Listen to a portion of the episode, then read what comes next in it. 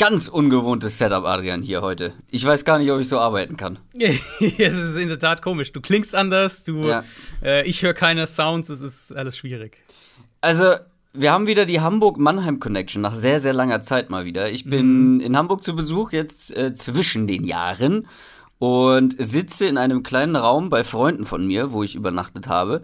Äh, mein Reisemikrofon liegt auf einem Werkzeugkasten, damit, weil ich habe ja kein Stativ oder so dabei. Äh, und ich will es nicht zwei Stunden lang halten. Also es liegt auf einem Werkzeugkasten, so müsst ihr euch das vorstellen, nicht in einem kleinen Raum. Ähm, kein Soundboard dabei, das bedeutet, ihr, äh, wir werden die Sounds später reinschneiden. Aber ich glaube, den woran hat es gelegen? Sound, den, den, auf den müssen wir, glaube ich, heute verzichten, wohl oder übel.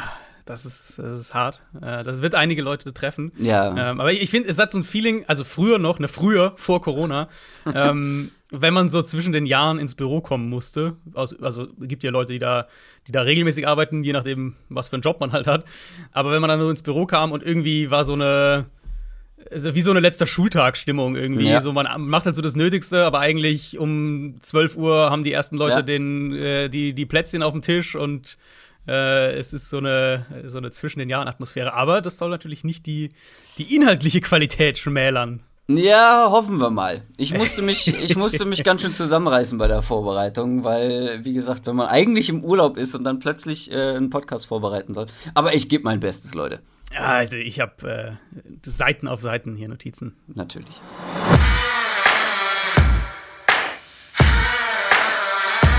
Down, Set, Talk. Der Football-Podcast mit Adrian Franke und Christoph Kröger.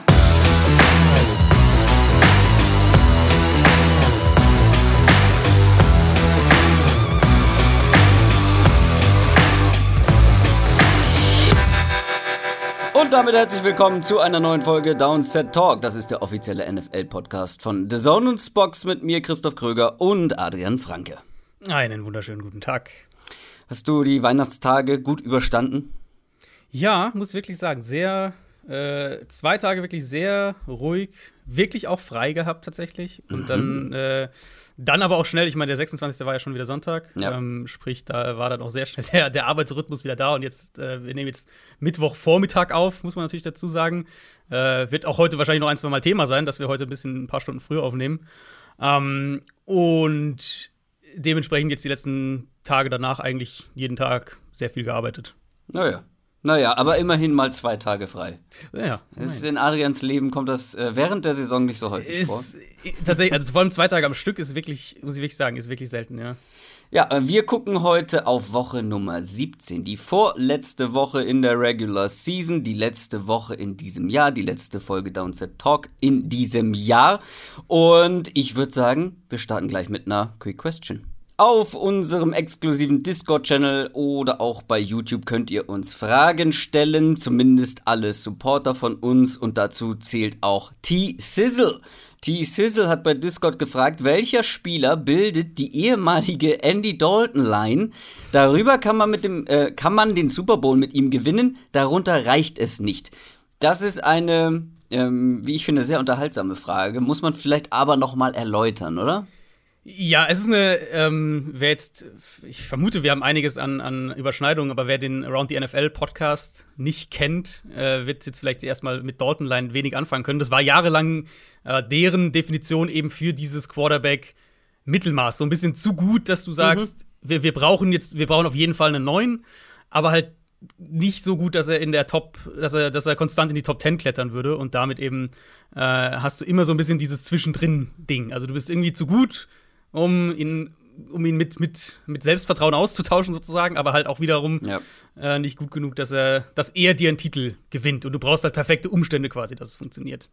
Und selbst dann ist es nicht sicher. Also, weil Andy Dalton, ich weiß nicht, hatte er jemals perfekte Umstände? Ich glaube nicht. Er hatte diese eine, er hatte diese eine Bengals-Saison, gab es ja, diese 2 15? 2015, ja, 2015, ja, genau. 15, wo er sich ja dann am, am, Ende, das war ja so bitter, dass er sich dann am Ende verletzt ja, hat. Ja, genau. Ähm, aber da waren die richtig stark. Da hatten die eine brutale Offensive Line, die hatten dieses Wide Receiver Trio, was richtig stark war, mit, mit AJ Green natürlich in seiner Prime, mit, mit Marvin Jones. Also die waren da schon, da waren sie richtig gut und da waren sie auch, sind sie auch, glaube ich, irgendwie, weiß nicht, 7 und 0 oder 8 und 1 oder irgendwie sowas gestartet.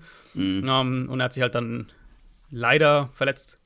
Ja, aber selbst wenn die Umstände perfekt sind, ähm, ja, kann man dann trotzdem mit einem Andy Dalton in perfekten Umständen wirklich einen Super Bowl gewinnen? Das ist so ein bisschen die Frage. Also ja, ich habe ich hab ja. einen ganz klaren Kandidaten. Für mich kann es okay. nur einen Kandidaten geben. Also es gibt, glaube ich, mehrere, die man hier nennen kann, nämlich eigentlich ja viele, die so in dieses Mittelmaß fallen, so in diesem mhm. Quarterback-Graubereich, sage ich mal. Aber für mich gibt's, für mich ist Derek Carr die ähm, mhm. der Inbegriff ähm, von so einer Art Quarterback. Das sage ich ja schon seit Ewigkeiten. Ich habe nichts gegen Derek Carr. Ich finde, das ist ein solider bis guter Quarterback. Aber ich glaube, also ich glaube, und das hat man ja auch teilweise schon gesehen in der, in der Playoff-Saison, wo er sich dann vor den Playoffs verletzt hat äh, bei den Raiders, ähm, in richtig guten Umständen mit gutem Coaching kann man mit Derek Carr in die Playoffs kommen, aber ich glaube, Derek Carr wird nicht mal in den perfekten Umständen einen Super Bowl gewinnen. Ich glaube, Derek Carr ist für mich so die Line aktuell. Ich denke, ich habe Derek Carr ein klein, also ich sehe Derek Carr auf jeden Fall ein kleines bisschen besser als du. Das hatten wir ja, einige das, Male hier ja. Die, äh, das Gespräch. Insofern, ähm, ich finde, er passt grundsätzlich auch in diese Kategorie. Aber für mich wäre er eher noch so am oberen Ende davon, weil ich glaube schon, wenn du Derek Carr jetzt in, äh, weiß nicht, welches Team hat jetzt gerade richtig, richtig gute Umstände, äh, sagen wir mal, in die Broncos packst. Ähm, ich glaube schon, dass die dann Playoff-Spiele gewinnen können. Mhm. Für mich ist es ehrlicherweise immer noch Jimmy Garoppolo. Jimmy Garoppolo ist für mich ja. immer noch, und, und ich finde, diese Saison unterstreicht das absolut perfekt, dass du halt sie haben all das in, in Trey Lance investiert. Ich meine, wir kommen ja gleich auf Jimmy Garoppolo, der jetzt werden wir ja Trey Lance sehen, höchstwahrscheinlich. Ähm, und trotzdem spielt Garoppolo und dann, dann geht's eigentlich schon so runter und du hast das Gefühl, okay, jetzt, jetzt kommt bald der Tausch und Shannon, der ja auch so dann das erste Mal nach, ich weiß gar nicht mehr, wann war das denn so, nach Woche 6, 7 oder wann das war, wo Garoppolo dieses Tief hatte und, und dann Shannon auch zum ersten Mal nach, nach dem Spiel gesagt hat, so, oder sich nicht mehr voll hinter Garoppolo gestellt hat. Und du hattest so den Eindruck, jetzt ist es bald soweit, jetzt kommt bald der, der Switch. Und dann hat er halt wieder vier, fünf gute Spiele. Und das ist halt so, mhm. finde ich, so dieses so Garoppolo-prototypisch. Und gute Spiele bei ihm sind halt eben dann immer noch auch High-End Game Manager, profitiert sehr von den Umständen. Wir wissen genau, was er kann und was er nicht kann. Ähm, und dann eben, na, perfekte Umstände hatten wir ja dann vor, vor zwei Jahren, wo sie im Prinzip einen Pass davon entfernt waren, den Super Bowl zu gewinnen. Und genau den Pass kann er halt dann nicht. Den tiefen Shot da auf, auf Sanders im Super Bowl gegen Kansas City. Äh, deswegen, für mich ist immer noch Garoppolo die, so diese perfekte Linie dazwischen. Wenn du ein richtig gutes Scheme hast, funktioniert er. Wenn du perfekte Umstände hast, kannst du damit auch mit ihm gewinnen, aber du gewinnst nicht wegen ihm. Und das ist für mich immer noch so das Ding. Und bei Carr würde ich eher sagen, es wird auch Spiele geben und auch gab es in meinen Augen auch dieses Jahr, wo du halt tatsächlich wegen ihm gewinnst. Hm. Die Frage ist ja bei der Andy Dalton Line, glaubt man, dass derjenige, den man hier nennt, einen Super Bowl gewinnen kann. Und ich finde, gerade bei Jimmy Garoppolo, äh, ja, ist halt die schwierige Frage, ne? Wir werden Derek Kahn niemals in einem Kyle Shanahan ähm, oder von Kyle Shanahan nicht, trainiert ja. sehen, höchstwahrscheinlich nicht. Und das macht natürlich noch einiges aus. Also ich glaube, ähm, ja, in den Genuss ist Derek Carr noch nie gekommen mit so einem Trainer. Ähm, gut, ja, hatte jetzt einen ja. guten Playcaller mit Gruden, aber Wer weiß, ich meine, ja. wenn, wenn die Raiders vielleicht äh, wirklich in der kommenden Offseason sagen, wir, wir machen komplett äh, den Neustart, wer weiß, vielleicht landet er dann irgendwo anders. In San Francisco, vor Trey Lance. Ja. Äh, genau. Nee, aber ähm, ja, ich, ja, Jimmy Garoppolo. Ja. Jimmy Garoppolo kann halt, glaube ich, oder hätte ja beinahe mit den 49ers einen Super Bowl gewonnen. Und ja, eben, ich finde alle, diese ganzen, diese ganzen, das alles, was ich gerade gesagt habe, das beschreibt halt perfekt diesen Quarterback-Typ quasi. Dieses, du bist so knapp dran, wenn es richtig gut läuft. Aber irgendwie glaubst du halt dann doch nicht, dass es richtig klappt, dass es komplett klappt. Und immer, wenn, so, wenn du dann denkst, okay, jetzt muss er aber weg, dann kommen auf einmal doch wieder so vier, fünf Spiele, wo du dann denkst, ah, irgendwie können wir ja doch mit ihm gewinnen und guck mal hier, die Zahlen sind auch ziemlich gut, sieht eigentlich ganz gut aus. Das ist für mich eigentlich quasi die Definition von dieser, dieser Dalton-Line. Aber wenn du sagst, Andy Dalton, äh, Jimmy Garoppolo ist das für dich, weil er dann auch im Super Bowl ähm, in, im entscheidenden Moment gescheitert ist, müssten ja für dich Carson Wentz und Nick Foles darüber sein. Oder nicht? Also, wenn du Playoff Nick Foles kriegst, dann, äh, dann, dann vielleicht schon. Ja, ey, Nick Foles, 10, äh, 10 Punkte Comeback-Sieg am Sonntag. Mhm. Ähm, während ich schon im Bett war. Egal, darüber reden wir später nochmal. News aus der NFL. Kommen wir zu den News, kommen wir zu Corona, natürlich. Jede Woche wieder was Neues. Dieses Mal gibt es auch wieder neue Corona-Regeln. Nochmal ein neues Update zu letzter Woche, weil da haben wir ja auch mhm. schon über neue Regularien gesprochen. Ja, äh, in dem Fall jetzt muss man korrekterweise sagen, die CDC, also die Behörde für, äh, für, für Kontrolle und Prävention von Krankheiten in den USA, die hatten neue Regeln verkündet. Und dann ging es innerhalb von ein paar Stunden, hat die NFL sich mit der NFLPA, also dem, der, dem Spielerverbund, darauf verständigt, die eben auch direkt zu übernehmen. Um, und das ist halt nochmal ein deutlicher Einschnitt zu dem, über, über das wir letzte Woche gesprochen haben. Weil positiv getestete Spieler, egal ob geimpft oder ungeimpft, müssen sich mit diesen neuen Regeln, sofern sie keine Symptome haben, das ist wichtig, ab sofort nur noch fünf statt wie bisher zehn Tage in Quarantäne begeben.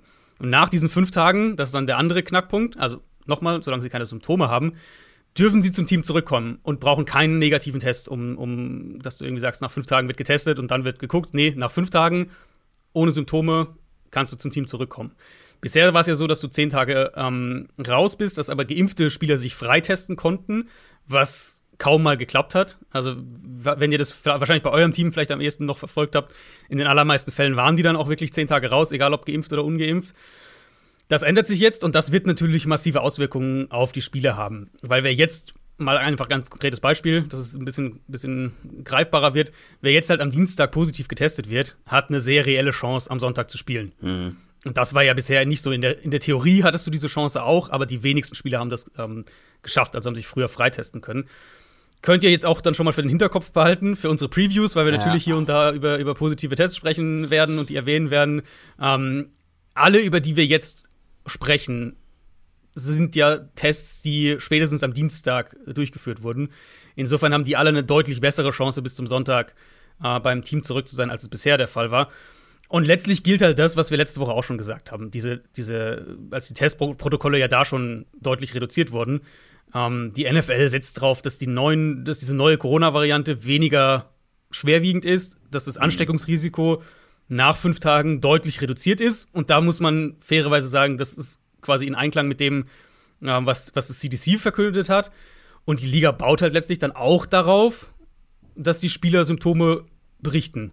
Ähm, sowohl was dann ja das Testen angeht, als auch was das zum, zum Team zurückkehren angeht. Mhm. Im letzten Schritt noch musste ich einen Teamarzt freigeben, damit du nach den fünf Tagen zurückkommen kannst. Und ansonsten eben äh, setzt die Liga weiter, wie wir ja auch letzte Woche schon drüber gesprochen hatten, auf Prävention. Also Masken indoors, Meetings draußen oder halt in Distanz und, und strengere Regularien, was, wie viele Spieler im Kraftraum sein dürfen und nicht mehr gemeinsam essen sollen und so weiter. Also es ja. ist mehr Prävention und die Liga lockert ganz klar die Maßstäbe jetzt sehr deutlich. Ähm, was natürlich, wir haben letzte Woche ausführlich drüber gesprochen, was natürlich nach wie vor auch mit einem Risiko eingeht. Das muss man einhergeht, das muss man äh, ganz klar sagen.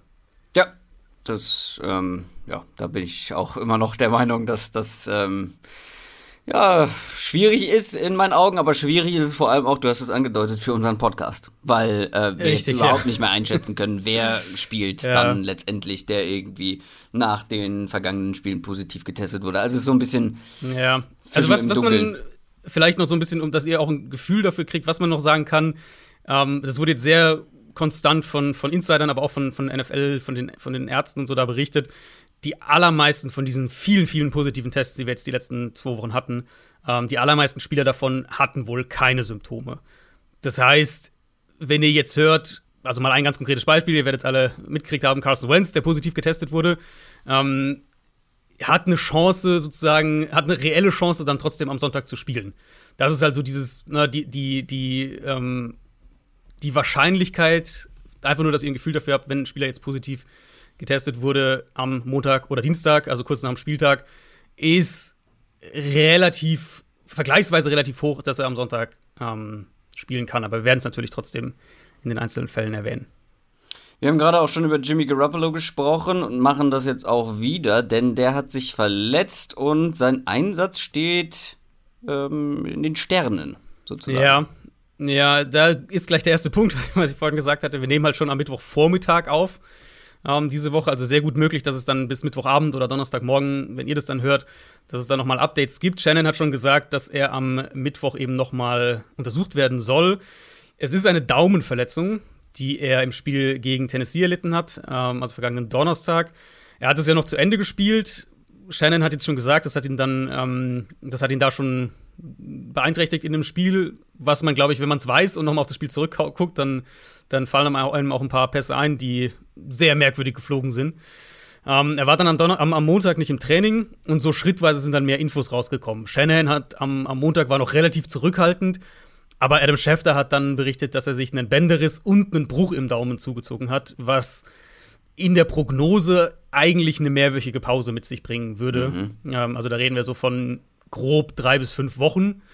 Ähm, wie gesagt, vielleicht wisst ihr am Donnerstag schon mehr, vielleicht setzen ihn auf, sie ihn auf, auf Injured Reserve, vielleicht sagt Shannon konkretere Zahlen ist auf jeden Fall eine sehr hohe Chance, dass wir zumindest mal diese Woche und vielleicht mal die nächsten beiden Wochen und dann halt vielleicht auch sogar dann in den Playoffs äh, jetzt Trey Lance bekommen in Spielen, die San Francisco gewinnen muss. Klar, ja. weil jetzt mit der Niederlage gegen die Titans könnten sie noch aus den Playoffs rausfallen. Ja. Ähm, haben jetzt diese Woche das Spiel gegen Houston, was dann schon dahingehend ein Must-Win ist, weil danach die Rams warten. Und ich glaube, du willst nicht in ein Must-Win-Spiel gegen die Rams dann in Woche 18 gehen. Ähm, Shannon hat dann natürlich auch gleich gesagt, so die letzten vier Wochen waren die besten Trainingswochen von Trey Lance und so weiter. Mhm. Äh, also ja, das werden sehr, das werden sicher auch interessante Diskussionen, falls, äh, falls Lance jetzt reinkommt und auf einem und, und brutal gut spielt, weil dann werden natürlich auch viele Leute fragen, äh, warum hat das so lange gedauert. Beim Division-Konkurrenten der 49ers, den LA Rams, gibt es sowohl schlechte als auch gute Nachrichten. Die schlechte Nachricht, Running Back Henderson hat sich verletzt, aber die gute ist, Running Back Cam Akers könnte möglicherweise jetzt schon zurückkommen. Und ich sage jetzt schon, weil äh, das ging schnell. Das ist wirklich, also in medizinischer, aus medizinischer Sicht eine der krasseren Geschichten dieses Jahr. Der hat sich ja vor gerade mal fünf Monaten, sechs Monaten, hat er sich die Achillessehne im Training gerissen. Ähm, wo du eigentlich sagst, das ist halt was, da bist du elf Monate raus oder äh, hoffen, hoffen dass du für die, fürs nächste Trainingcamp wieder am Start bist.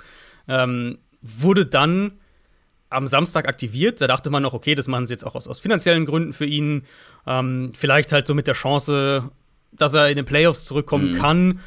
Aber McVay hat jetzt gesagt, dass die Möglichkeit besteht, dass Akers diese Woche gegen Baltimore spielt. Also wirklich krass, äh, paar Monate nach einem Achillessehnenriss. Das, das habe ich zumindest noch nicht bewusst gesehen. Das äh, habe ich noch nicht so gehört, dass, dass jemand so schnell davon zurückkommt. Und auf der anderen Seite eben, du hast gesagt, sie verlieren Daryl Henderson, der ähm, ja gerade schon mal ausgefallen war, mit Verletzungen zu kämpfen hatte, hat sich jetzt gegen Minnesota am Knie verletzt und wird, ähm, wird drei bis fünf Wochen ausfallen. Und noch eine traurige Nachricht zum Abschluss, denn ein großer der NFL ist leider gestorben, nämlich John Madden. Ja, äh, also einer der, ich glaube, äh, allein vom, vom Videospiel her werden viele ihn kennen. Klar. Ähm, es gab jetzt auch die große Madden-Doku, also wer da vielleicht noch ein bisschen reinschauen will, so ein bisschen NFL-Geschichte schnuppern will und halt einer der, also eigentlich der prägende äh, Color-Analyst im, im, in der ganzen NFL-Broadcasting-Geschichte. Ja, das muss man vielleicht etwas genauer beschreiben. Das ist quasi das, was du auch machst bei The Zone, der Experte sozusagen, der die Genau. Und, und er war halt so, so der Erste, der eben wirklich äh, sowohl was die Sprache und die Art und Weise, wie er das präsentiert, einen ganz mhm. eigenen Stil so richtig hatte und halt auch viel dann. Er war ja so derjenige, der auch angefangen hat, so auf dem Spiel rumzu, also auf, der, auf, dem, auf dem Screen quasi rumzumalen mhm. und so weiter. Das war so äh, und, und absoluter, absoluter Charakter einfach. Der hat generell das Broadcasting der NFL komplett verändert. Ähm, es gibt, glaube ich, von ESPN eine ganz gute Audio-Doku-Reihe. Ich bin mir gerade nicht ganz sicher, ob es von ESPN war. Aber dadurch, dass er ähm, bei der Entwicklung von dem Spiel, ähm, von, dem, von dem Videospiel dabei war, von Madden, mhm. und ähm, ja, du da die Sounds des, des Spiels viel mehr gehört hast, ne? Also die Calls an der mhm. Line und, und, und die, ja, alles so im Huddle oder generell an der Line of Scrimmage, das, dieses ganze Audioerlebnis hat er versucht, so reell, so reell wie möglich darzustellen in diesem Videospiel. Und dadurch hat sich wiederum das Audioerlebnis für den TV-Zuschauer geändert, weil die TV-Sender dann angefangen haben, mehr die Geräusche vom Spielfeld abzunehmen. Ähm, mhm, weil davor mhm. klang es noch, also da hast du gar nichts gehört davon. Da hast du keinen Quarterback irgendwie rufen hören oder keine Tackles gehört und so weiter. Äh, und da hat er halt auch die ganze Sache extrem geprägt. Also ohne John Madden würde es die TV-Übertragungen ähm, nicht so geben, wie es sie jetzt gibt. Oder zumindest, ähm, ja, wenn dann vielleicht anders, aber da hat er extrem mitgeprägt. Und als Coach natürlich darf man nicht vergessen, Richtig, ne, ja auch äh, ein sehr erfolgreicher Coach Weg, gewesen. Ja. Ähm, ja, ja, genau, ja. Und ähm, ich glaube, das, was du meinst, ist eine 30 for 30. Das kann gut sein, ja. Äh, also wenn ihr, falls ihr das sucht, äh, versucht es mal damit. Ich glaube, das ist das, was du meinst. Ja, das, das kann gut sein. Das habe ich als Podcast mal gehört, schon eine Weile her.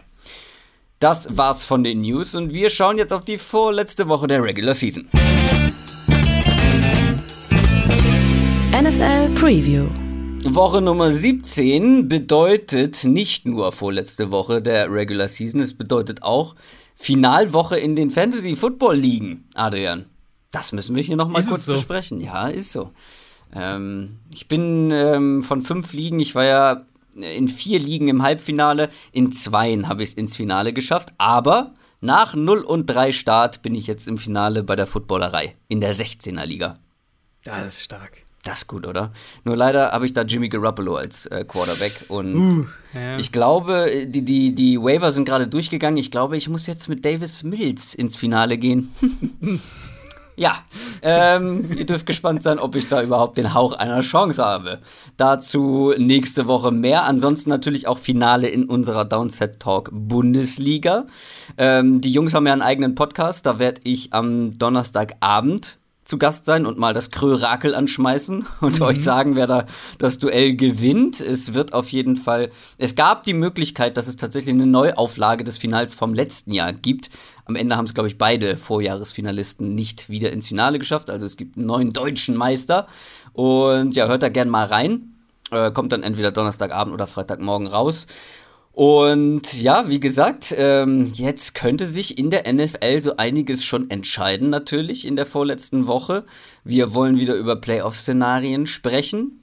Ähm, was sind so da die wichtigsten Anhaltspunkte oder die wichtigsten Entscheidungen, die deutlichsten, die einfachsten Entscheidungen, die da fallen könnten? Äh, ja, könnte viel passieren diese Woche. Gerade in der NFC könnte es sehr gut sein, dass wir das komplette Playoff-Picture schon haben nach diesem Spieltag. Ähm, was wir generell mittlerweile sicher ja wissen, die Chiefs, Packers, Cowboys und Bucks haben ihre Division gewonnen und dazu stehen die Rams und die Cardinals schon sicher in den Playoffs. Also die Teams sind schon sicher mit dabei. Ähm, Packers und Chiefs können diese Woche jeweils den, den Nummer 1 Seed sich auch sichern. Packers bräuchten dafür einen Sieg und eine Cowboys-Niederlage. Äh, dann hätten sie den Nummer 1 Seed auch schon vor dem letzten Spieltag sicher in der NFC.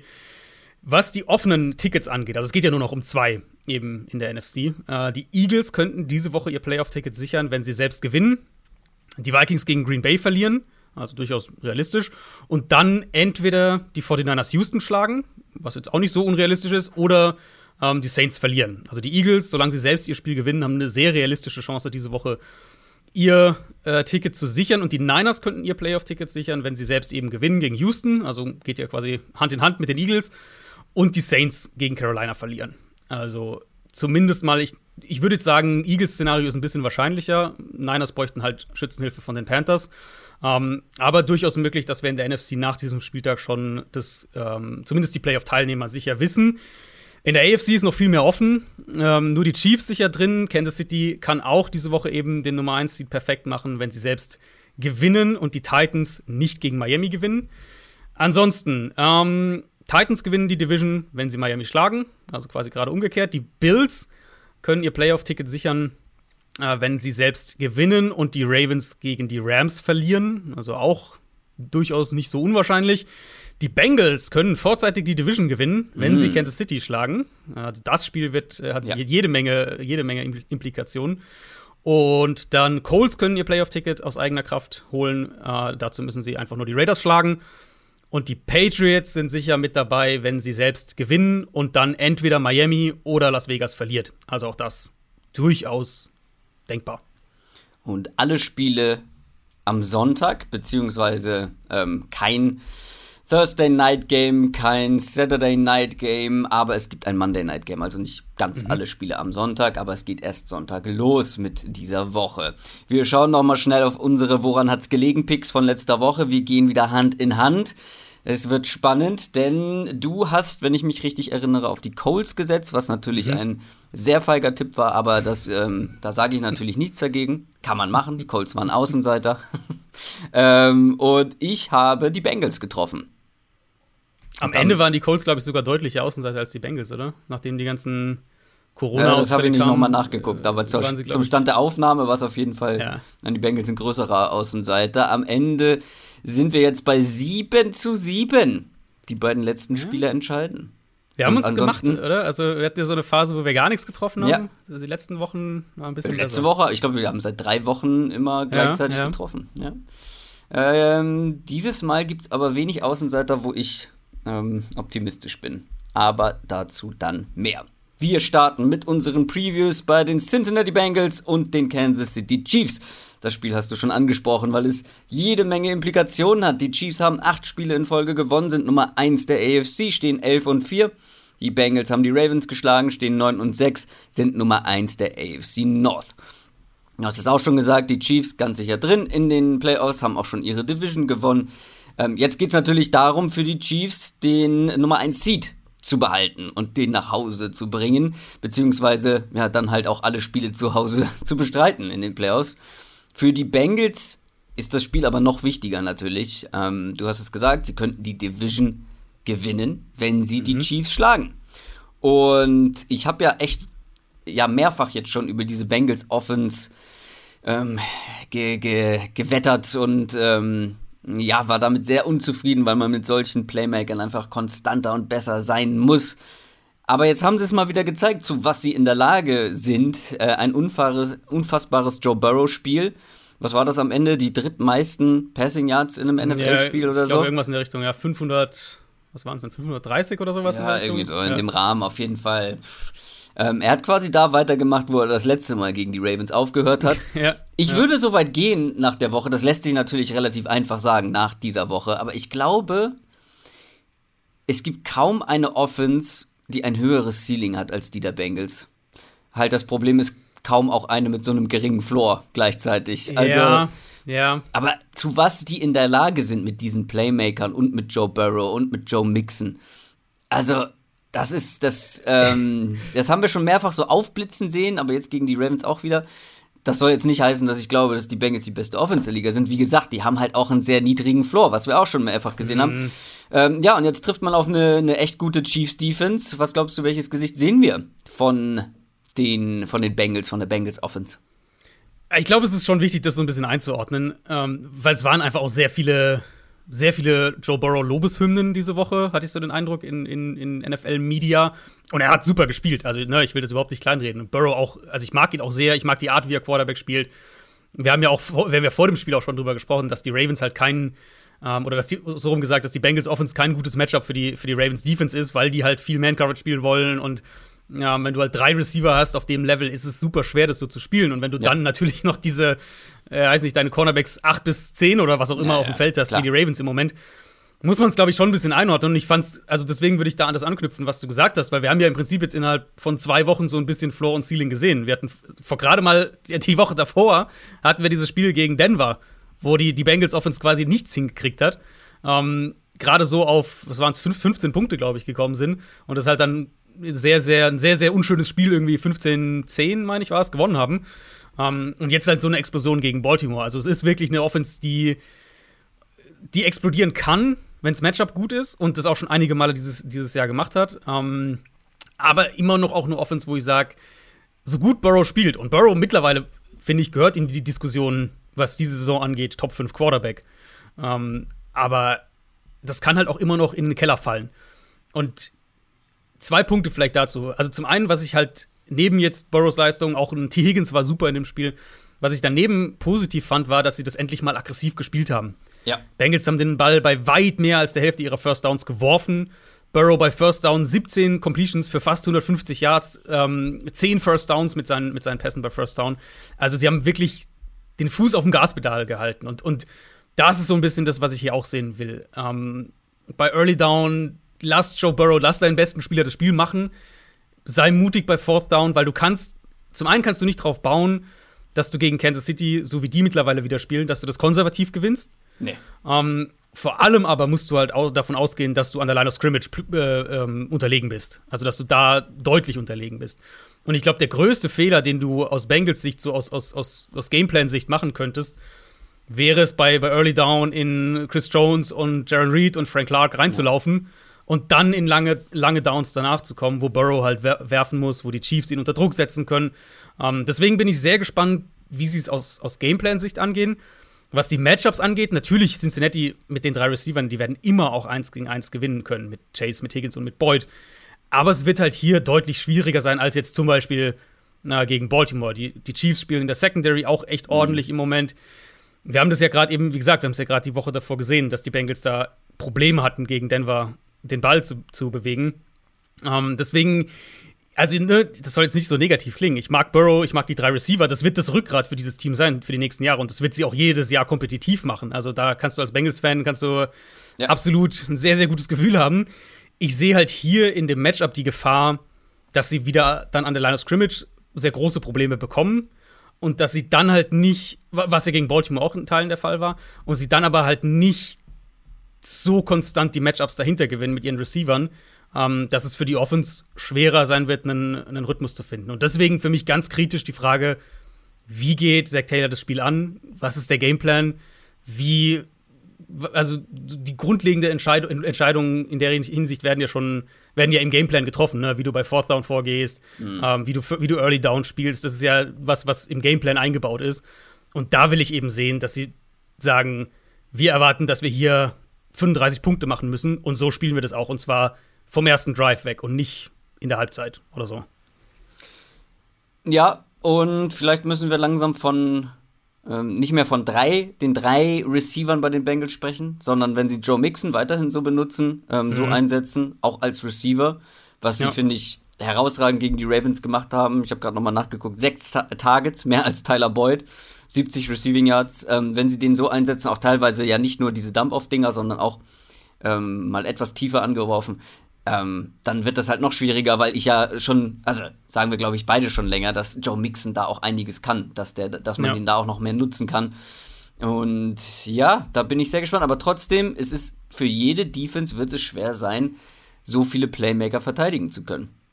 Man ja, muss es nur ausnutzen, wie du schon gesagt genau, hast. Genau, und im Kern finde ich halt bei den Bengals so bemerkenswert, dass sie eigentlich ja, wenn wir auf die Teamentwicklung schauen, ich habe diese Woche auch ein bisschen in, in meinen, ähm, in meinen Montag-Takeaways über so Roster-Building und solche Sachen geschrieben. Und wenn wir auf die Bengals schauen in ihrer Teamentwicklung, sind sie ja eigentlich noch ein Jahr früher dran, finde ich. Also, nur was ich damit meine, ich hätte sie erst nächstes Jahr auf dem Level gesehen, wo sie jetzt teilweise schon spielen. Insofern, du warst sehr skeptisch zum, zum Start genau, der Saison, ne? Genau, also ich, ich, ich war absolut, ich, war, ich dachte so, sie, die machen schon eine Entwicklung, aber halt eher so Richtung dass sie so ungefähr acht Spiele vielleicht gewinnen, so in der, in der Kategorie. Ja. Ähm, deswegen sind sie ja schon vor, sie sind sozusagen schon vor über ihrer Kurve, die man so realistisch vielleicht erwartet hätte. Und ähm, deswegen ist, ist es, glaube ich, als Bengals-Fan, äh, egal wie das Spiel hier ausgeht, wäre ich absolut positiv, was, was die Zukunft von meinem Team angeht. Ja, total. Also ich war ein Ticken optimistischer vor der Saison, aber trotzdem hätte ich nicht erwartet, dass sie äh, in Woche 17 die Chance haben, ja. ihre Division zu gewinnen. Ne? Also ja, sind wir mal ja. ehrlich. Ähm, ich hatte sie so irgendwie, ja, Fringe Wildcard, Borderline Wildcard äh, Team mhm. irgendwie, die, die am Ende noch eine Chance haben, da reinzurutschen, aber nicht so. Ähm, ja, auf der anderen Seite spielt aber auch eine ganz gute Offense.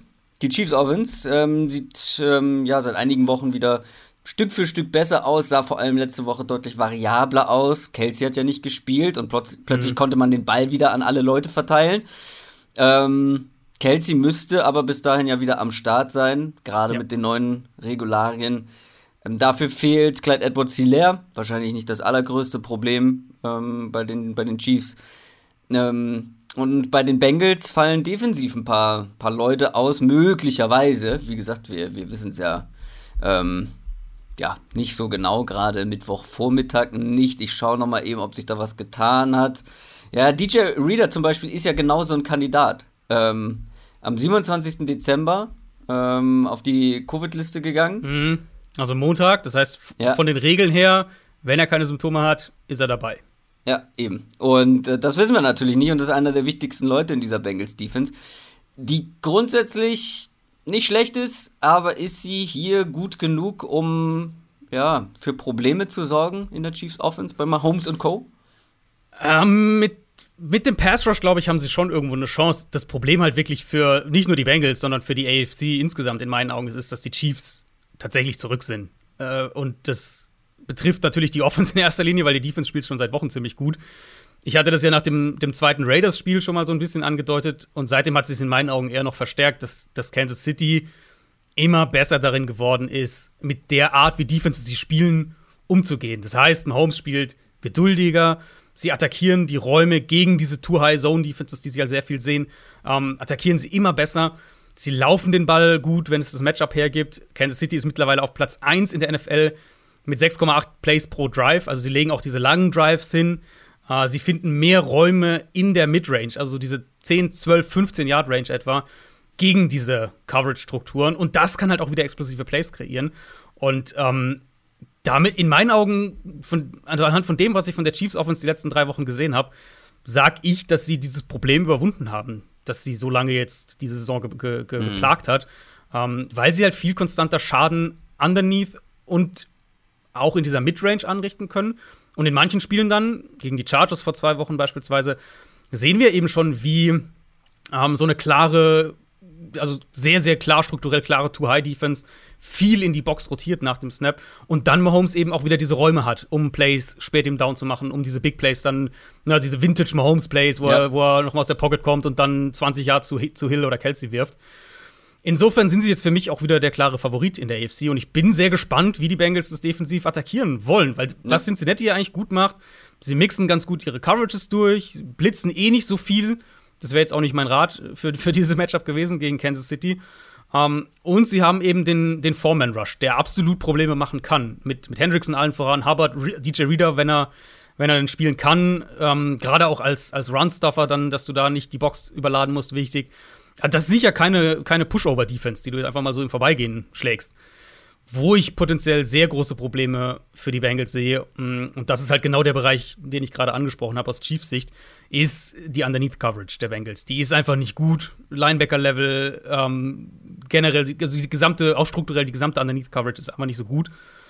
Mit Kelsey zurück. Ähm, sie haben gegen Pittsburgh, fand ich, was sie auch sehr gut gemacht haben, war die Running Backs ins Passspiel zu involvieren.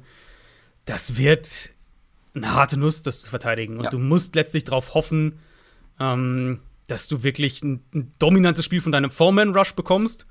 Das ist die beste Chance für die Bengals, aber die, da, wo die Defense verwundbar ist, ist halt in meinen Augen genau das, wo, wo Kansas City angreifen wird. Es könnte auf jeden Fall ein unterhaltsames Spielchen werden. Ähm, Kansas City auswärts mit fünf Punkten favorisiert. Das könnte, finde ich, auch knapper werden. Ähm, weil ich mhm. glaube, die Bengals werden punkten, klar, die Chiefs sowieso. Ähm, ich traue halt am Ende der Chiefs Defense momentan mehr als der Bengals Defense ja. und das ja. würde für mich dann den Ausschlag geben. Ja, sehe ich auch so. Ich würde sogar tendieren, was hast du gesagt, fünf Punkte? Ja. Ich würde, glaube ich, sogar tendieren, die Chiefs mit den fünf zu nehmen. Ich glaube, dass das mhm. ein Spiel werden könnte. Vielleicht so, vielleicht wird es vielleicht wird's auch so ein, äh, weiß nicht, 33, 27 oder sowas. Ähm, also, aber ich könnte mir vorstellen, dass das ein Spiel wird, wo die Chiefs ein relativ komplettes Spiel abliefern auf beiden Seiten des Balls. Ich finde die Line ganz gut bei fünf Punkten. Ich bin mhm, mir unsicher, ja. ob es größer, einen größeren Abstand gibt. Damit sind wir bei den Tennessee Titans und den Miami Dolphins. Die Dolphins haben gegen die Saints den siebten Sieg in Folge geholt, stehen 8 und 7. Die Titans stehen 10 und 6 nach einem wichtigen Sieg gegen die 49ers. Das ist, ähm, kann man sagen, was man will. Und ja, man kann irgendwie gucken, gegen wen das passiert ist, gegen welche Gegner, wie gut die waren oder wie schlecht die waren. Aber das ist einer der krassesten Turnarounds der NFL-Geschichte, den die Dolphins da hingelegt haben. Nach 1 und 7 das erste Mal, dass ein NFL-Team nach sieben Niederlagen sieben Siege holen konnte in der NFL. Und ja, wenn sie die beiden letzten Spiele gewinnen, dann sind mhm. sie garantiert in den Playoffs. Also ja, größten ja. Respekt auf jeden Fall. Ähm, trotzdem, man muss es natürlich mit dazu sagen, da waren viele, viele schwächere Teams mit dabei und ähm, jetzt gerade auch die Saints mit dem, was war das, vierter Quarterback offiziell? Ja, generell, hast du dir mal, hast du die, diese Quarterback-Liste gesehen, die sie geschlagen haben in dieser sieben Spiele-Serie? Nee. Tyra Taylor, Lamar Jackson, okay. Äh, Joe Flacco, Cam Newton, Mike Glennon, Zach Wilson und Ian Book. Das sind die sieben Quarterbacks. Ja, also, ne, ähm. ich will das auch, also ich weiß, äh, ich hatte auch jetzt einiges an, an, an Diskussionen mit Dolphins-Fans. Ähm, und ich ja, verstehe es irgendwo auch, den, den Frust so ein bisschen, wenn du halt sieben Spiele in Folge gewinnst und alle sagen, naja, aber guck mal gegen wen. Ich finde beide Seiten, man kann, also ne, beides kann ja wahr sein. Sieben Spiele in Folge zu gewinnen in der NFL ist schwer egal wer der Gegner ist im ersten Mal. Ja. Sieben Spiele in Folge. Wir sehen es ja jede Woche. Die Chargers verlieren äh, gegen Houston, die Cardinals verlieren gegen Detroit. Ja. Jede Woche, also, ne, solche Geschichten. Ähm, sieben Spiele zu gewinnen in Folge, vor allem nach so einem krassen Fehlstart, ist schwer. Gleichzeitig finde ich halt auch fair zu sagen, es war halt ein super angenehmer Schedule. Also ähm, ich denke, beide Sachen können hier wahr sein. Und, und, und wenn du dann eben sagst als Dolphins-Fan, ja, warum, warum kriegt mein Team keinen, keinen Respekt, warum kriegen die da nicht mehr Anerkennung und so weiter, schlagt die Titans und die Patriots und ihr kriegt die Anerkennung. Das ist so, ist halt, ist halt einfach die NFL. Das, ja, ist ja einfach so. Also wenn du halt, du musst halt, du brauchst halt diese Signature Wins an irgendeinem Punkt. Und ähm, jetzt haben sie die Chance. Und das sind ja auch von der Storyline her natürlich fantastisch. Gegen Ryan Tannehill das erste. Ja. Und gegen Belichick dann in Miami, wo die Patriots ja durchaus häufiger mal ein bisschen wackeln. Ähm, das zweite, also von den Storylines her kann es ja eigentlich nicht besser sein. Ja, absolut. Ähm ich, mir gefällt auch deine neue Schärfe bei Twitter. ich weiß, also, ich weiß nicht, ob manche Leute an Weihnachten irgendwie zu viel Zeit hatten, aber die, die, ja. die Summe, ich meine, dass man, dass man mal hier und da blöde Kommentare kriegt, ne, das ist ja völlig normal. Aber die Summe an, an, äh, an Absurditäten in meinen Mentions über die letzten, weiß ich nicht, acht Tage oder so, war schon, da war schon viel. Tweet it and leave it äh, ist ja meine Devise seit einiger Zeit, weil ja. ähm, wenn man da die Diskussion anfängt. Aber trotzdem, mir gefällt die, die Bissigkeit, die da reingekommen ist die letzten Tage. Das war unterhaltsam. Ähm, ansonsten haben wir hier noch die Titans äh, in diesem Spiel. Die sind, wie du schon sagst, eine Nummer größer. Wenn sie die schlagen, ja, dann ist der Respekt noch größer. Und die waren auch dezimiert ähm, letzte Woche, aber halt wieder mit AJ Brown. Und das hat mhm. mal so richtig Hoffnung gegeben, weil der Typ hat diese Offense einfach ja. geschultert, auf Huckepack getragen und ähm, ja, im Alleingang zum Sieg geführt, mehr oder weniger. Ähm, muss er jetzt auch weiterhin, weil Julio Jones wurde auf die Covid-Liste gesetzt. Mhm. Auch hier, keine Ahnung, spielt er, spielt er nicht. Äh, also war am Montag auch, vielleicht ja. als Kontext, insofern auch eher wieder so ein Fall, äh, also die Titans haben ja ein paar Leute, äh, Julio und defensiv Bud, Bud Dupree und, ja. und Buster Screen, den Slot-Corner. Also wenn die, die alle am Montag, die waren alle am Montag, wenn die keine Symptome haben, dann können sie spielen ja, ob Julio Jones dann spielen kann, hängt dann auch noch von anderen Körperteilen ja, ab meistens. Ja, aber ähm, ja, also AJ Brown ist wieder da und das ist extrem wichtig. Den musst du stoppen. Mhm. Und dann kannst du weiter gucken. Ähm, jetzt vor allem, wenn wir über die Dolphins Defense sprechen. Die spielt alles andere als verkehrt. Die spielt richtig gut. Wie gesagt, gegen schwächere Gegner. Das ist eine neue Herausforderung. Was glaubst du, wer hat in diesem Matchup die besseren Karten? AJ Brown und die Titans Offense oder die ja. gut spielende Defense? Also ich hoffe ja, dass wir, dass wir Julio bekommen in dem Spiel. Nicht, weil ich jetzt irgendwie die Titans mehr mag als die Dolphins oder sowas, aber einfach, weil ich sehen will, wie Miami das dann verteidigt. Wenn du nur AJ Brown hast gegen eine Defense, die ja eh über die Cornerbacks aufgebaut ist, dann kann ich mir halt gut vorstellen, dass, äh, dass die Dolphins Xavier Howard auf ihn ansetzen und ihm hier und da Safety-Hilfe in der Mitte geben gegen Brown. Und ja. natürlich gewinnt Brown dann hier und da auch seine Matchups. Aber das wäre dann schon, da, damit könnten sie, glaube ich, der Titans Offense schon ziemliche Probleme auch bereiten wenn sie beide haben und du vielleicht einen von beiden viel dann eins gegen eins spielen musst, dann ist es natürlich wieder eine andere Rechnung. Ähm, wenn Miami das aber einigermaßen hinbekommt, sagen wir mal, AJ Brown in den Griff zu kriegen, dann können sie halt defensiv das Spiel auch ein Stück weit diktieren. Und, und wir haben das ja von den Titans jetzt mehrfach eben gesehen, dass sie dann auch dazu neigen, hier und da einen blöden Turnover drin zu haben und das Spiel kippt dann auf einmal. Das Problem ist halt, du kannst AJ Brown nicht für ein komplettes Spiel ausschalten. Wenn Tennessee dann der doch ein paar Chunk-Plays kriegt, wenn AJ Brown schlägt, Savin Howard ein, zwei Mal oder eben Julio spielt und der macht vielleicht ein, zwei Big Plays, ähm, dann funktioniert die ganze Offense wieder komplett anders. Tannehill war sehr gut gegen die Niners, Miami wird dann aufpassen müssen, dass, dass die Titans nicht parallel dann dazu anfangen, den Ball gut gegen sie zu laufen. Je nachdem, ne, wie du es halt in, in, Coverage dann spielst, wo du dann auf einmal irgendwann sagst, wir müssen mehr helfen gegen die Receiver, ähm, wissen wir alle, dass wenn du Tennessee die Gelegenheit gibst, dann, dann werden sie den Ball auch laufen.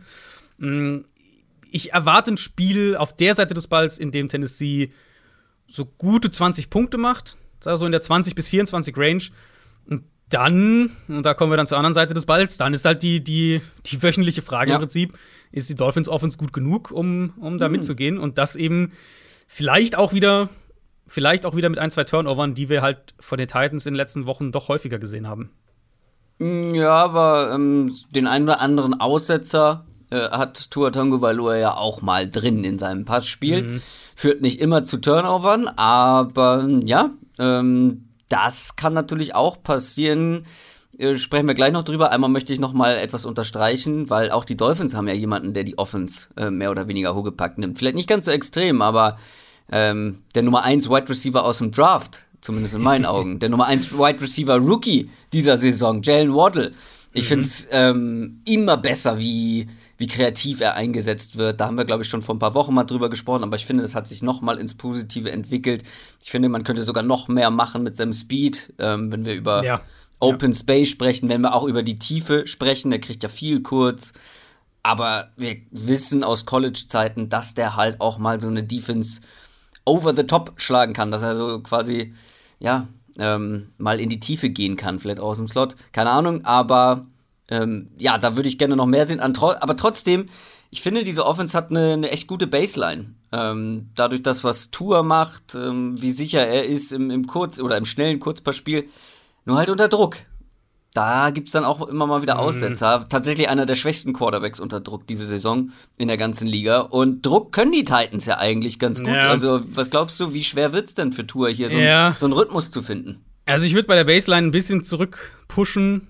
Ich finde. Findest du nicht? Man, ich finde, man, man weiß halt, was ihre Baseline ist. So. Ja, das stimmt. Aber die, aber, aber die Baseline da. sind halt, genau, aber die Baseline sind halt für mich eher so 13 Punkte oder so. Also die Baseline ist halt, in, dahingehend ist sie irgendwo stabil, aber ich finde nicht, dass sie gut ist, die Baseline. Weißt du, wie ich, ich meine? Ja, ja ich meine also mit Baseline gar nicht mal eine gewisse Punktezahl, sondern halt, ich habe momentan das Gefühl, du wirst diese Dolphins nie komplett stoppen. Die werden immer den Ball bewegen können über das, was sie gut können. Was das am Ende wert ist, weil sie dann halt auch ja in der Red Zone scheinbar Probleme haben und auch nicht so viele Big Plays haben, hm, wird es dann schwierig. Aber so rein spielerisch finde ich haben also sie, haben halt sie haben halt einen klaren Plan A und genau. damit können sie eben, das sind halt viel diese Slants, RPOs, genau, Waddle, genau. Ähm, was ja letztlich auch irgendwo ihr Run-Game ist in gewisser Weise. Äh, und darüber, genau, darüber können sie halt Plays machen, aber ich finde ja. nicht, dass es auf einem also ich würde Miami jetzt nicht als eine konstante Offense bezeichnen. Ich fand also jetzt auch gegen die Saints wieder und kein, also keine Frage, die Saints Defense Saints ist richtig Defense gut. halt, aber ja. Ähm, aber die hatten einen Drive über mehr als 40 Yards, die Dolphins in dem Spiel, einen einzigen. Äh, das war auch der einzige gute Drive, den sie hatten. Das war der Touchdown-Drive. Und äh, ist ja, halt immer das gleiche Thema irgendwo wieder. Also ich finde, und auch hier gegen Tennessee, so wie du es auch gerade gesagt hast, man muss, denke ich, davon ausgehen, dass die Titans mit ihrer Front an der Line klar gewinnen. Und dann hast du halt das gleiche Spiel wieder. Waddle ist dann logischerweise ist, ist die beste Option. Da ist es für die Titans sehr gutes Timing, dass sie Elijah Molden zurückbekommen, ihren Slot Corner. Und so, ja, also ich ich sehe dein Argument sozusagen, weil man, weil, weil es halt Miami hat halt einen klaren Plan, was Plan A sozusagen, wie sie den Ball bewegen können. Aber in der Regel führt der Plan A halt zu drei guten Drives oder sowas pro Spiel. Und das ist halt dann von der, dann hast du, du hast eine gewisse Stabilität dahingehend, dass du diese zwei, drei Drives kriegst. Aber es ist halt für mich keine Offense, wo ich jetzt sage, die, äh, die Baseline finde ich gut oder die gefällt mir oder, oder ne, die trägt dich oder irgendwie sowas in der Richtung. Also letztlich ist halt die Frage, kriegst du aus diesen, aus diesen drei, meinetwegen auch mal vier Drives, kriegst du daraus eine, äh, kriegst du daraus 20 Punkte oder kriegst du daraus 10 Punkte? So. Ja, ich glaube, ich gehe grundsätzlich mit. Ich möchte allerdings auch zurückpushen, ähm, wenn wir über das letzte Spiel sprechen. Weil das ist halt immer noch die Saints Defense, die eine Woche absolut, vorher gegen die Bucks absolut. keinen einzigen Punkt zugelassen ja. hat. Also da dann, ähm, ja, den Ball nicht so super zu bewegen, würde ich jetzt nicht so kritisch sehen. Ich glaube, dass sie hier den Ball tatsächlich besser bewegen können, auch wenn es vielleicht hier und da kompliziert wird. Und ja, bei allem Respekt, äh, die Titans sind, glaube ich, das halt auf dem Papier oder generell einfach das bessere Team, das erfahrenere Team natürlich irgendwo auch, sind schon mhm. einfach einen Schritt weiter. Die Titans sind nur dreieinhalb Punkte vorne äh, in diesem Matchup und das zu Hause. Ah, ich, ich, also gerade weil ich merke, dass ich äh, Gegenwind bekomme, was die Dolphins Offense angeht. Also, da willst du auf sie tippen. das, das, also ich, wie gesagt, ich bin grundsätzlich bei dir. Mir fehlt halt einfach wirklich, also wenn Tour mehr machen muss als diese kurzen, ähm, schnellen Dinge und ähm, ja, mal irgendwie aus der, aus der Struktur herausbrechen, dann wird es ja meistens sehr schnell wild. Hm. Das gefällt mir halt natürlich auch nicht, weil ähm, das brauchst du früher oder später und dann gerade gegen solche guten Gegner, um dann halt ähm, den Ball auch konstanter bewegen zu können. Ah, ich tue mir schwer. Ich glaube, ich mach's nicht. Ich glaube, ich glaube, ich bin mir nicht sicher genug bei den Dolphins. Ja, ich also ich traue halt der Offense nach wie vor nicht. Die, ich habe ja, hab ja ein paar Mal auf, auch äh, wirklich mir die Offense angeschaut. Ich habe auch ein paar ja. äh, Videos zusammengeschnitten auf Twitter gepostet. Findet ihr alles in meiner Timeline, wenn ihr euch das noch ein bisschen anschauen wollt. Und es ist halt eine Offense, die wirklich auf einer Handvoll Plays aufbaut. Und das ja. macht sie irgendwo auch so frustrierend in der Analyse, ja. glaube ich, sowohl was Analysten als auch was dann die Fans angeht, weil die Fans sagen, naja, aber guck mal, wer hier Tour macht doch, äh, macht doch im Rahmen von dem, was, was, was, was die Offensive Line und so weiter zulässt, macht das doch gut und so. Und auf der anderen Seite sagst du halt, aber ja, okay, aber ich erwarte von jedem Quarterback, dass er diese RPO-Slines werfen kann. Und ja, Tour macht auch noch ein bisschen mehr, aber die Saison bringt dich quasi nicht weiter, was die Evaluierung von Tour angeht. Ähm, und ich denke einfach, dass die Titans, also der Weg für die Dolphins, um das Spiel zu gewinnen, ist in meinen Augen drei, vier Turnover zu, zu kreieren. Und das ist, das haben die Titans schon, solche Spiele hatten die Titans schon mehrfach dieses Jahr. Ähm, insofern will ich das auf keinen Fall ausschließen. Aber ich sehe Tennessee doch ein, ein, klares Tier über Miami. Ja. Kommen wir zu den Indianapolis Colts und den Las Vegas Raiders. Die Raiders haben die Broncos geschlagen, stehen 8 und 7. Die Colts stehen 9 und 6 nach einem wichtigen Sieg gegen die Cardinals, die Colts sind aktuell die Nummer 5 der AFC. Die können diese Woche die Playoffs klar machen. Generell, finde ich, hat man jetzt keine schweren Spiele mehr auf dem Programm. Anders als die Raiders. Jetzt die Colts und dann die Chargers. Das ist nicht einfach. Ähm, die Raiders sind ja auch noch ähm, im Rennen, logischerweise, ja. mit 8 und 7. Aber wer so bieder spielt offensiv, ähm, ja, das äh, wird schwierig. Äh, Derek Carr angeschlagen, sollte aber fit werden, soweit ich das überblicken kann. Mhm. Darren Waller könnte zurückkommen, extrem wichtig ja. natürlich. Ähm, X-Faktor in dieser Offense.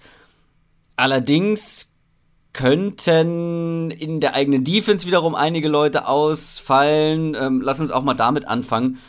Ähm, weil das wird für die Raiders Defense, egal ob da jetzt viele ausfallen oder wenig ausfallen, das wird eine Herausforderung, weil das ist eine Offense. Ja, ich finde, man hat es auch gerade letzte Woche gesehen, diesen Gegensatz zwischen den Colts und den Cardinals. Auf der einen Seite eine sehr disziplinierte Offense, die kaum Fehler macht, kaum Strafen kassiert gefühlt. Mhm. Und auf der anderen Seite die Cardinals, die genau das Gegenteil machen. Also diese, diese Colts Offense, die laufen gut, selbst mit vielen Ausfällen in der Offensive Line.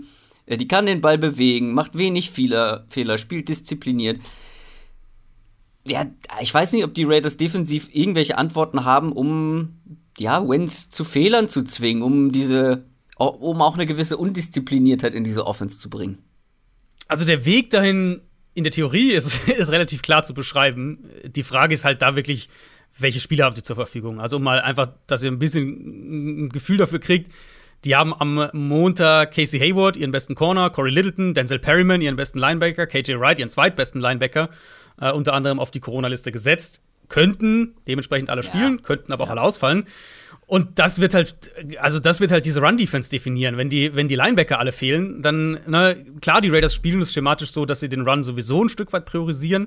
Eben haben wir ja schon in, in anderen Zusammenhängen drüber gesprochen. Viel Single High Coverage, dafür halt einen Safety, mehr in der Box. Und die Run Defense ist auch echt nicht schlecht. Das muss man ganz klar sagen. Die Raiders Run Defense, wenn die fit sind, ist nicht schlecht.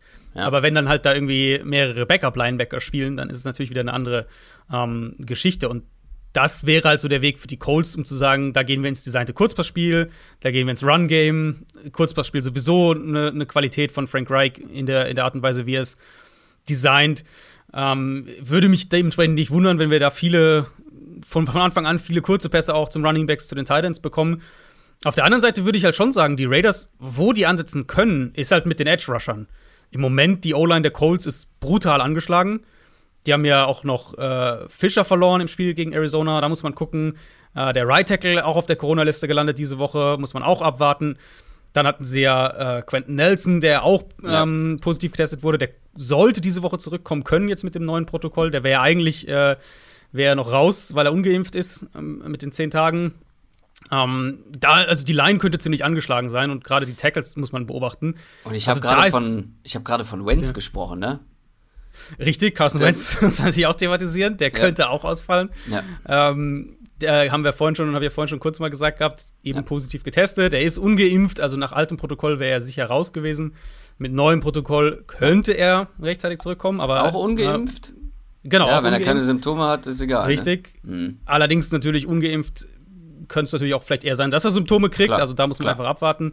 Ähm, genau, also Coles Offense kommt mit sehr vielen Fragezeichen. Ist, ja, aber die Raiders hier. Defense auch. Was wollen wir denn? Und die Raiders, und die Raiders Defense auch, genau. Aber sagen wir so, die Raiders Defense ähm, sollte, oder ich gebe der Raiders Defense eine relativ gute Chance, dass sie zumindest einige von den Leuten zurückbekommen. Und dann haben sie halt eine Chance, mit dem Pass Rush die Colts so ein bisschen zu ärgern. Ich sehe halt das Problem, ähm, gerade im Kurzpassspiel für die Colts und ich klar, wenn Carson Wentz nicht spielt, dann ist es eine andere Diskussion. Dann denke ich, muss man sogar sagen, dass die Raiders vielleicht der Favorit hier sind. Ja. Aber ähm, wenn Carson Wentz spielen kann, denke ich, dass die Colts nicht jetzt irgendwie offensiv explodieren, aber halt so 24 Punkte machen, genug machen offensiv. Sam Ellinger wäre dann richtig, ja. Der Ersatz, ne? Da auch gespannt. Ähm, was der wenn du halt, also wenn du halt einen, einen sehr jungen, unerfahrenen Quarterback kriegst, der dann vielleicht gegen eins, eines der besseren Edge Rush Duos dieser Saison da steht, ähm, also die Raiders Edge Rusher sind ja wirklich gut, dann kriegst du halt auch das Rezept, um so ein Spiel zu verlieren, ganz klar. Wiederum könnte ich mir halt auch ein Szenario vorstellen, wo Sam Ellinger wirklich nur das Allernötigste machen muss. Alles nur kurz, alles nur schnell und der Rest wird gelaufen. Kann passieren, aber nochmal, die Raiders Run Defense, wenn die fit sind, wenn die fit sind, ja, ja, gar, keine Frage. Das ist halt, genau, und liegt eben auch an der Art und Weise, wie sie spielen und, und das lädt ja quasi mehr äh, 1 gegen 1 Situationen outside ein.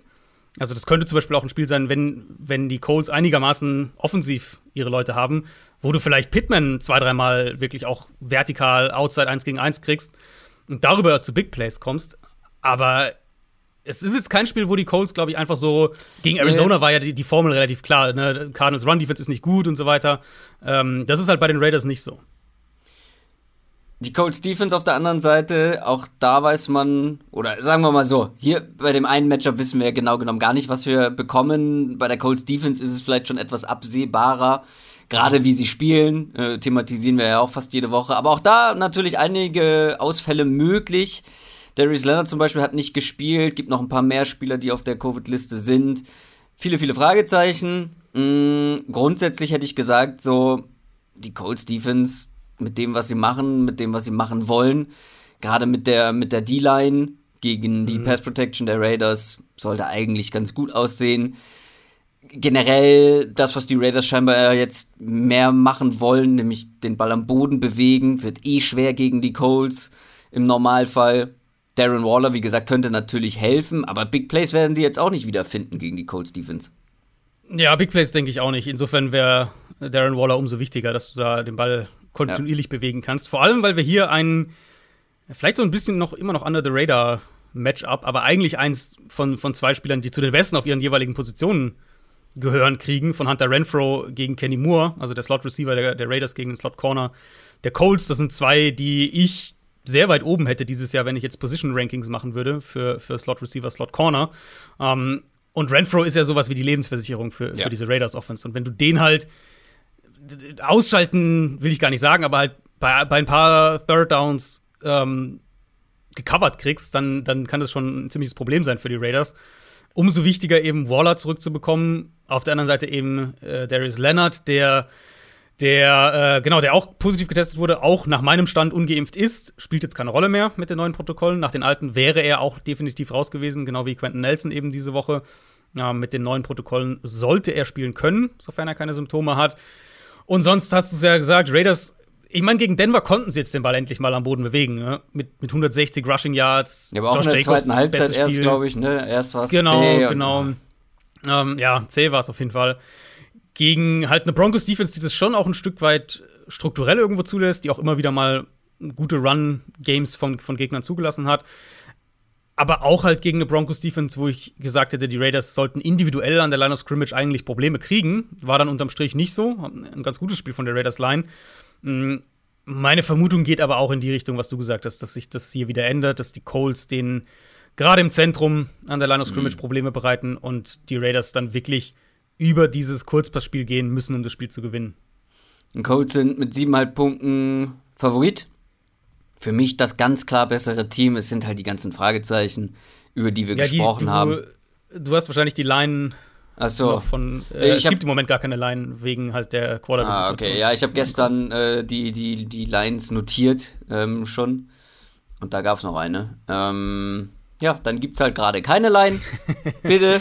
Äh, ja, es ist halt wirklich ein Spiel, was wir nicht wirklich prophezeien können. Das ist halt ist so, ja. die Krux an also, der Situation. Also, oder man kann es ja so sagen: Wenn die Colts Carson Wentz haben und zumindest Teile ihrer O-Line zurückbekommen, dann denke ich, werden sie das unspektakulär, aber sie werden es gewinnen.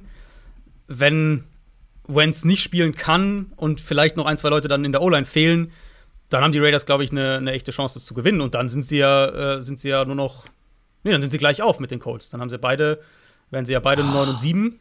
Ähm, ja, und so wurschteln sich die Raiders dann irgendwie durch.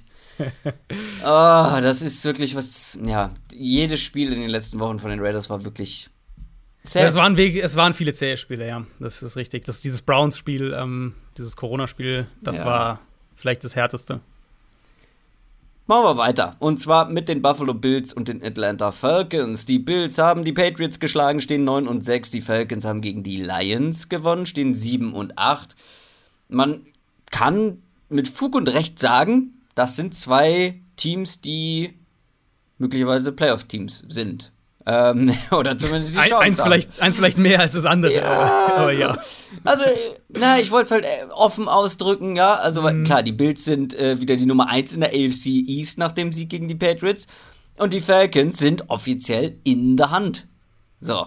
Aber haben auch nur absolute Außenseiterchancen. Man gibt ihm, äh, man gibt den Falcons in den USA eine einprozentige Chance auf die Playoffs.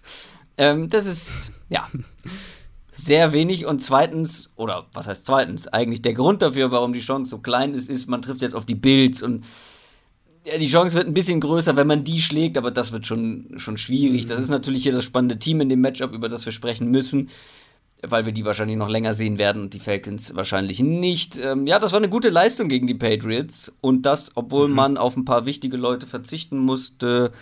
Die Offense sah gut aus, die Pass Protection hat mich überrascht gegen eine, eine starke Patriots Front.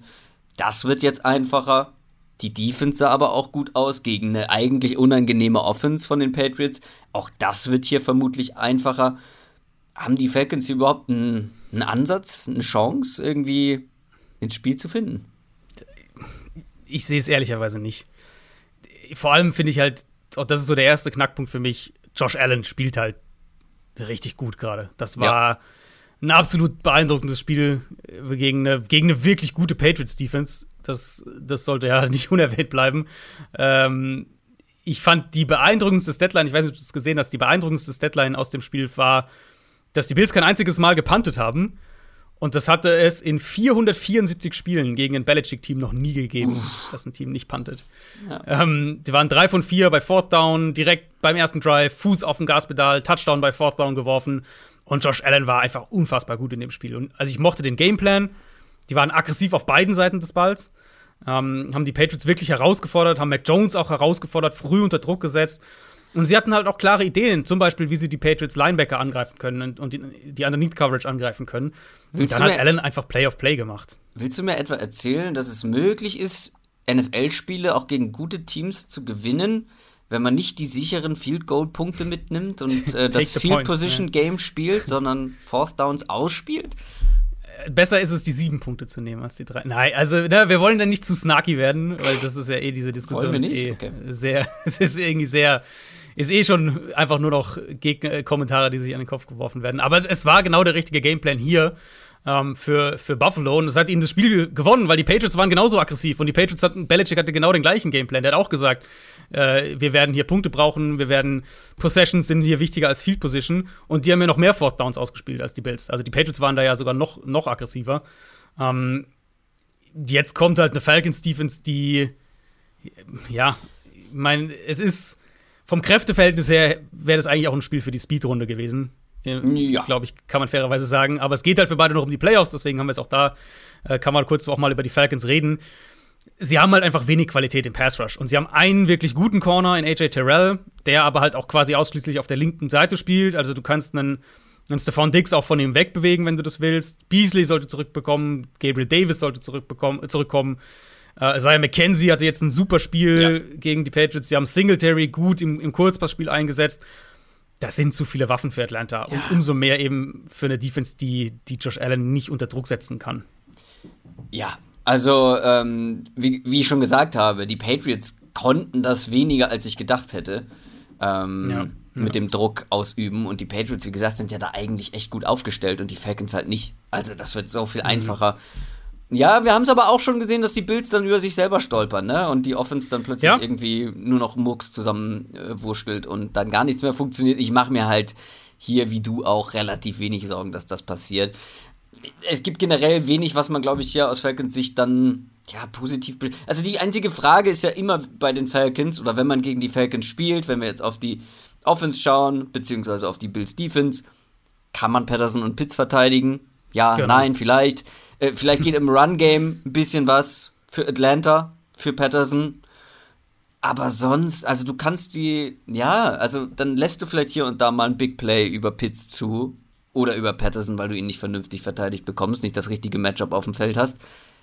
Aber was denn, also sonst ist ja nicht viel gerade da. Ja, äh, die Hoffnung für Atlanta, denke ich, muss sein, die hatten jetzt in den letzten Wochen, hatten die so oft, haben die Prügel gekriegt an der Line of Scrimmage, offensiv gesehen. Und Matt Ryan steht halt irgendwie konstant unter Druck.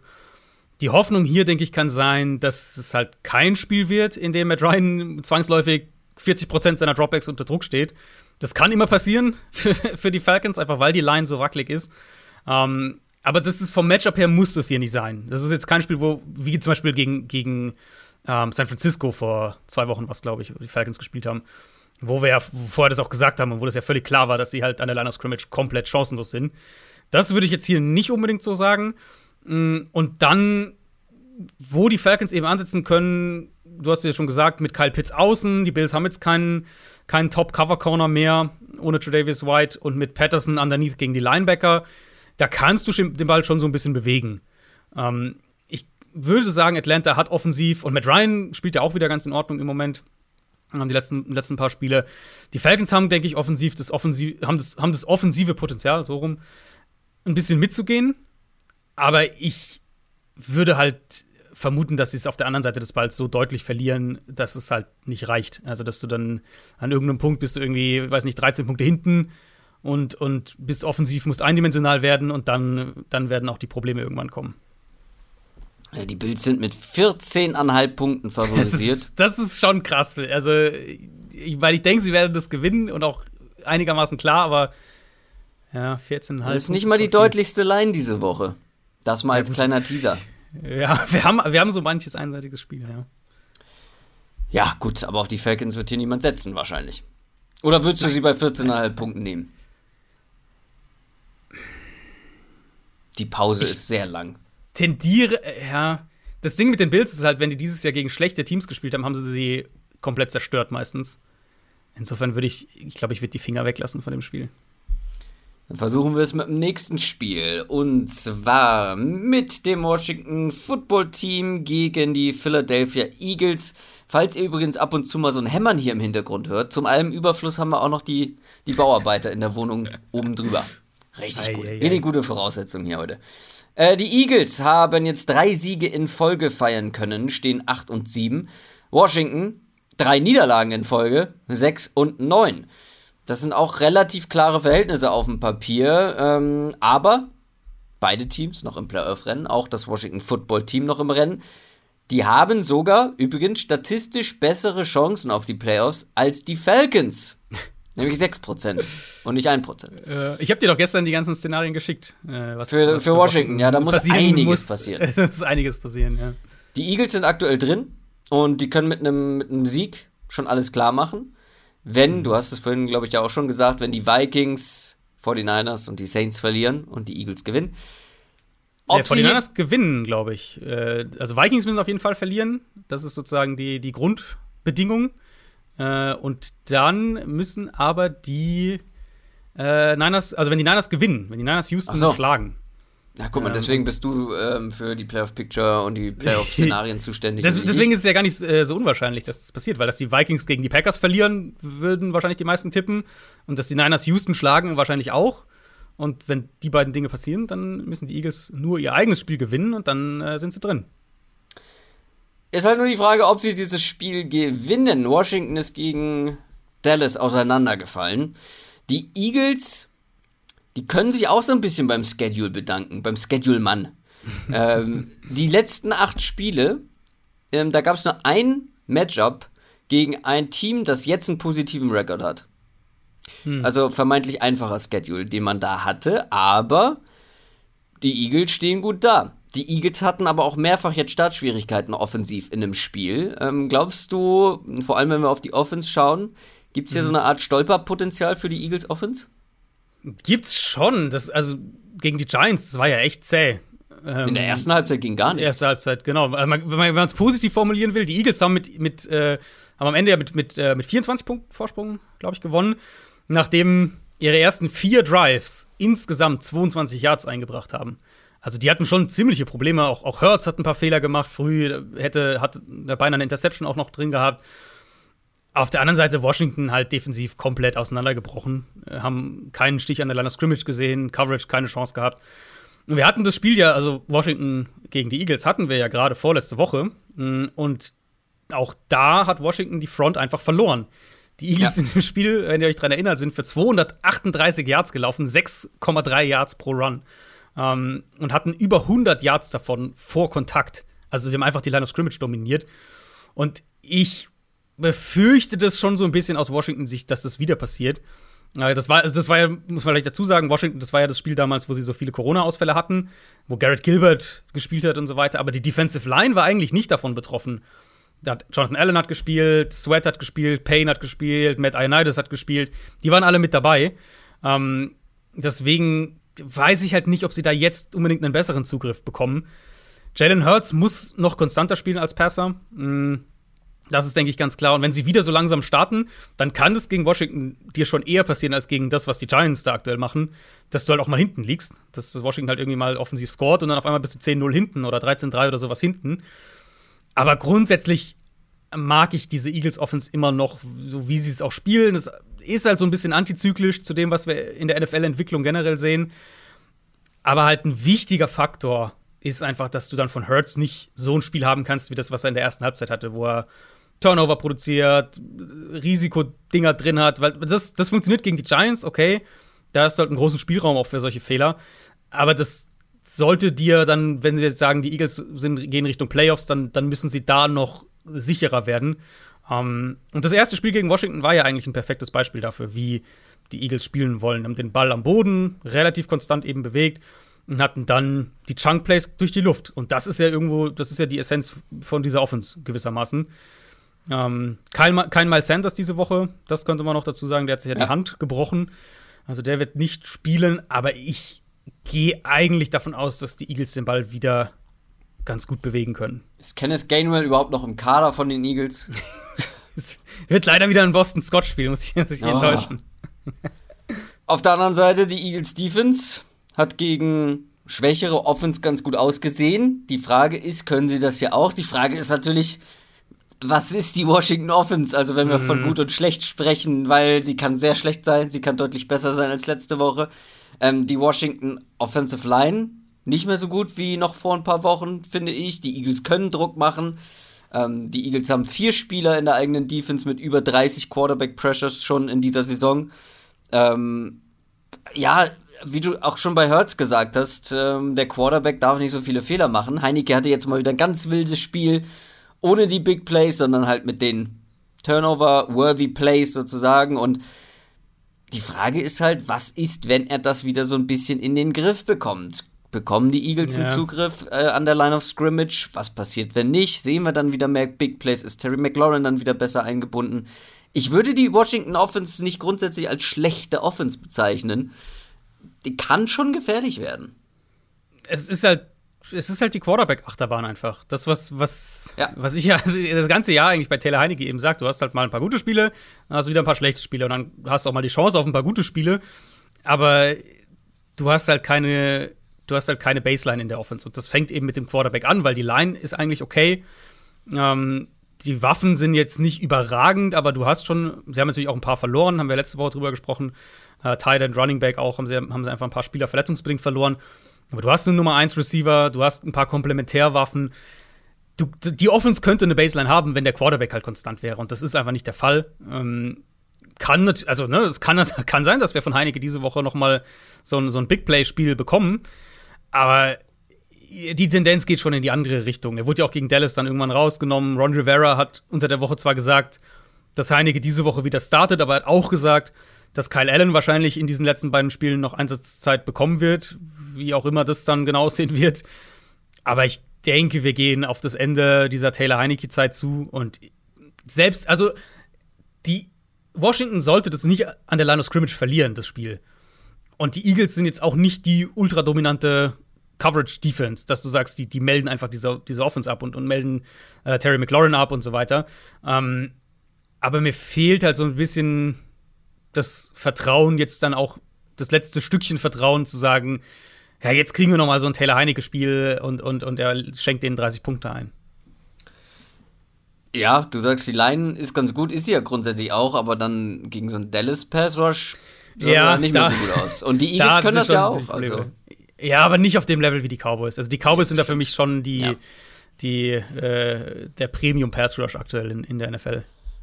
Philadelphia ist auswärts mit dreieinhalb Punkten favorisiert, aber ah, ja, ich tue mich schwer, weil ich kann mir schon vorstellen, dass sich Washington wieder einigermaßen fängt und noch nicht so komplett abgeschaltet hat, wie es teilweise letzte Woche aussah. Ich glaube, die sind nicht chancenlos. Zu Hause. Nee, chancenlos sicher nicht. Du, du, wenn du auf Washington tippst, dann setzt du halt, oder dann tippst du halt darauf, dass Taylor ja, Heineke ja. nochmal so ein Comeback-Spiel hat. Aber das tust du nicht. Nee. Ich tue es auch nicht. Ähm, vielleicht muss ich zurückrudern später am Ende dieser Folge zu einem anderen Spiel. Aber machen wir erstmal weiter. Oder hast du noch was zu diesem Spiel? Nee. Dann machen wir weiter mit den Baltimore Ravens gegen die LA Rams. Die wurden ins frühe Fenster geswitcht zum frühen Kickoff. Das war eigentlich ein spätes Spiel, ne? Und jetzt mhm. ähm, starten sie um 19 Uhr. Die Rams haben jetzt vier Siege in Folge geholt, auch die Vikings geschlagen, stehen 11 und 4. Die Ravens vier Niederlagen in Folge, stehen 8 und 7. Die Rams sind in den Playoffs. Die haben das Ganze festgezurrt. Mindestens eine Wildcard bekommen sie, aber der Division-Sieg ist auch noch absolut möglich. Haben wir jetzt sogar den Vorteil. Ähm ja, sie können diese Woche äh, die Division gewinnen. Wenn sie ja. gewinnen und Arizona ja. verliert, dann gewinnen sie die Division. Und die Ravens, das ist gar nicht lange her, dass die Nummer 1 der AFC waren. Da haben wir schon drüber gesprochen. Ja, sportlich ist das vielleicht nicht ganz gerechtfertigt. Und dann kam jetzt aber noch mehr Verletzungen dazu. Und jetzt hat man plötzlich nicht mal mehr einen Wildcard-Spot. So schnell kann es gehen in der NFL. Mhm. Ja, die Tendenz ist wirklich nicht berauschend. Gute Nachricht, irgendein Quarterback wird wahrscheinlich spielen können. Entweder Tyler Huntley und oder Lama Jackson. Irgendeinen werden sie schon rauskriegen, ja. Irgendeiner wird auflaufen. Äh, wir wissen allerdings noch nicht wer, aber bei Lama Jackson sollte es eigentlich klappen, oder? Also, sag mal so, Tyler Huntley, da, der sollte auf jeden Fall zur Verfügung stehen. Ich denke, dass, dass Lamar Jackson spielen kann. Ich meine, genau wissen wir es natürlich nie, was so, weil also Lamar Jackson war ja kein, kein Corona-Fall, sondern äh, eine, Verletzung. Ähm, hundertprozentig sicher wissen wir es nie, aber ich vermute äh, eigentlich schon, dass wir, dass wir Lamar diese Woche wieder bekommen. Ja, aber man trifft jetzt äh, auf eine Rams-Defense, die in den letzten Wochen zu den besten der Liga gehört hat. Laufen zum Beispiel ist schwierig gegen diese Rams-Front. Mhm. Druck bekommt man auch hin und wieder gerne. Also es ich weiß nicht, ich, ich finde es fast ein bisschen egal, wer der Quarterback spielt. Ähm, weil, ja, also findest du, es gibt gute Mismatches für die Ravens in diesem Duell? Für die Offense? Äh, eins würde ich schon hervorheben. Und das ist Mark Andrews. Ja, also die okay. Antwort, glaube ich, also ja, du hast völlig recht, Run-Defense ist sehr, sehr stark, haben wir jetzt auch gegen die Vikings wieder gesehen. Ja, die Defense hat sie ja gerettet in dem Spiel. Wir kommen ja gleich zur Rams Offense. Also, das ist eigentlich ein Spiel, was aus Rams Offensicht, was sie verlieren in den meisten Fällen.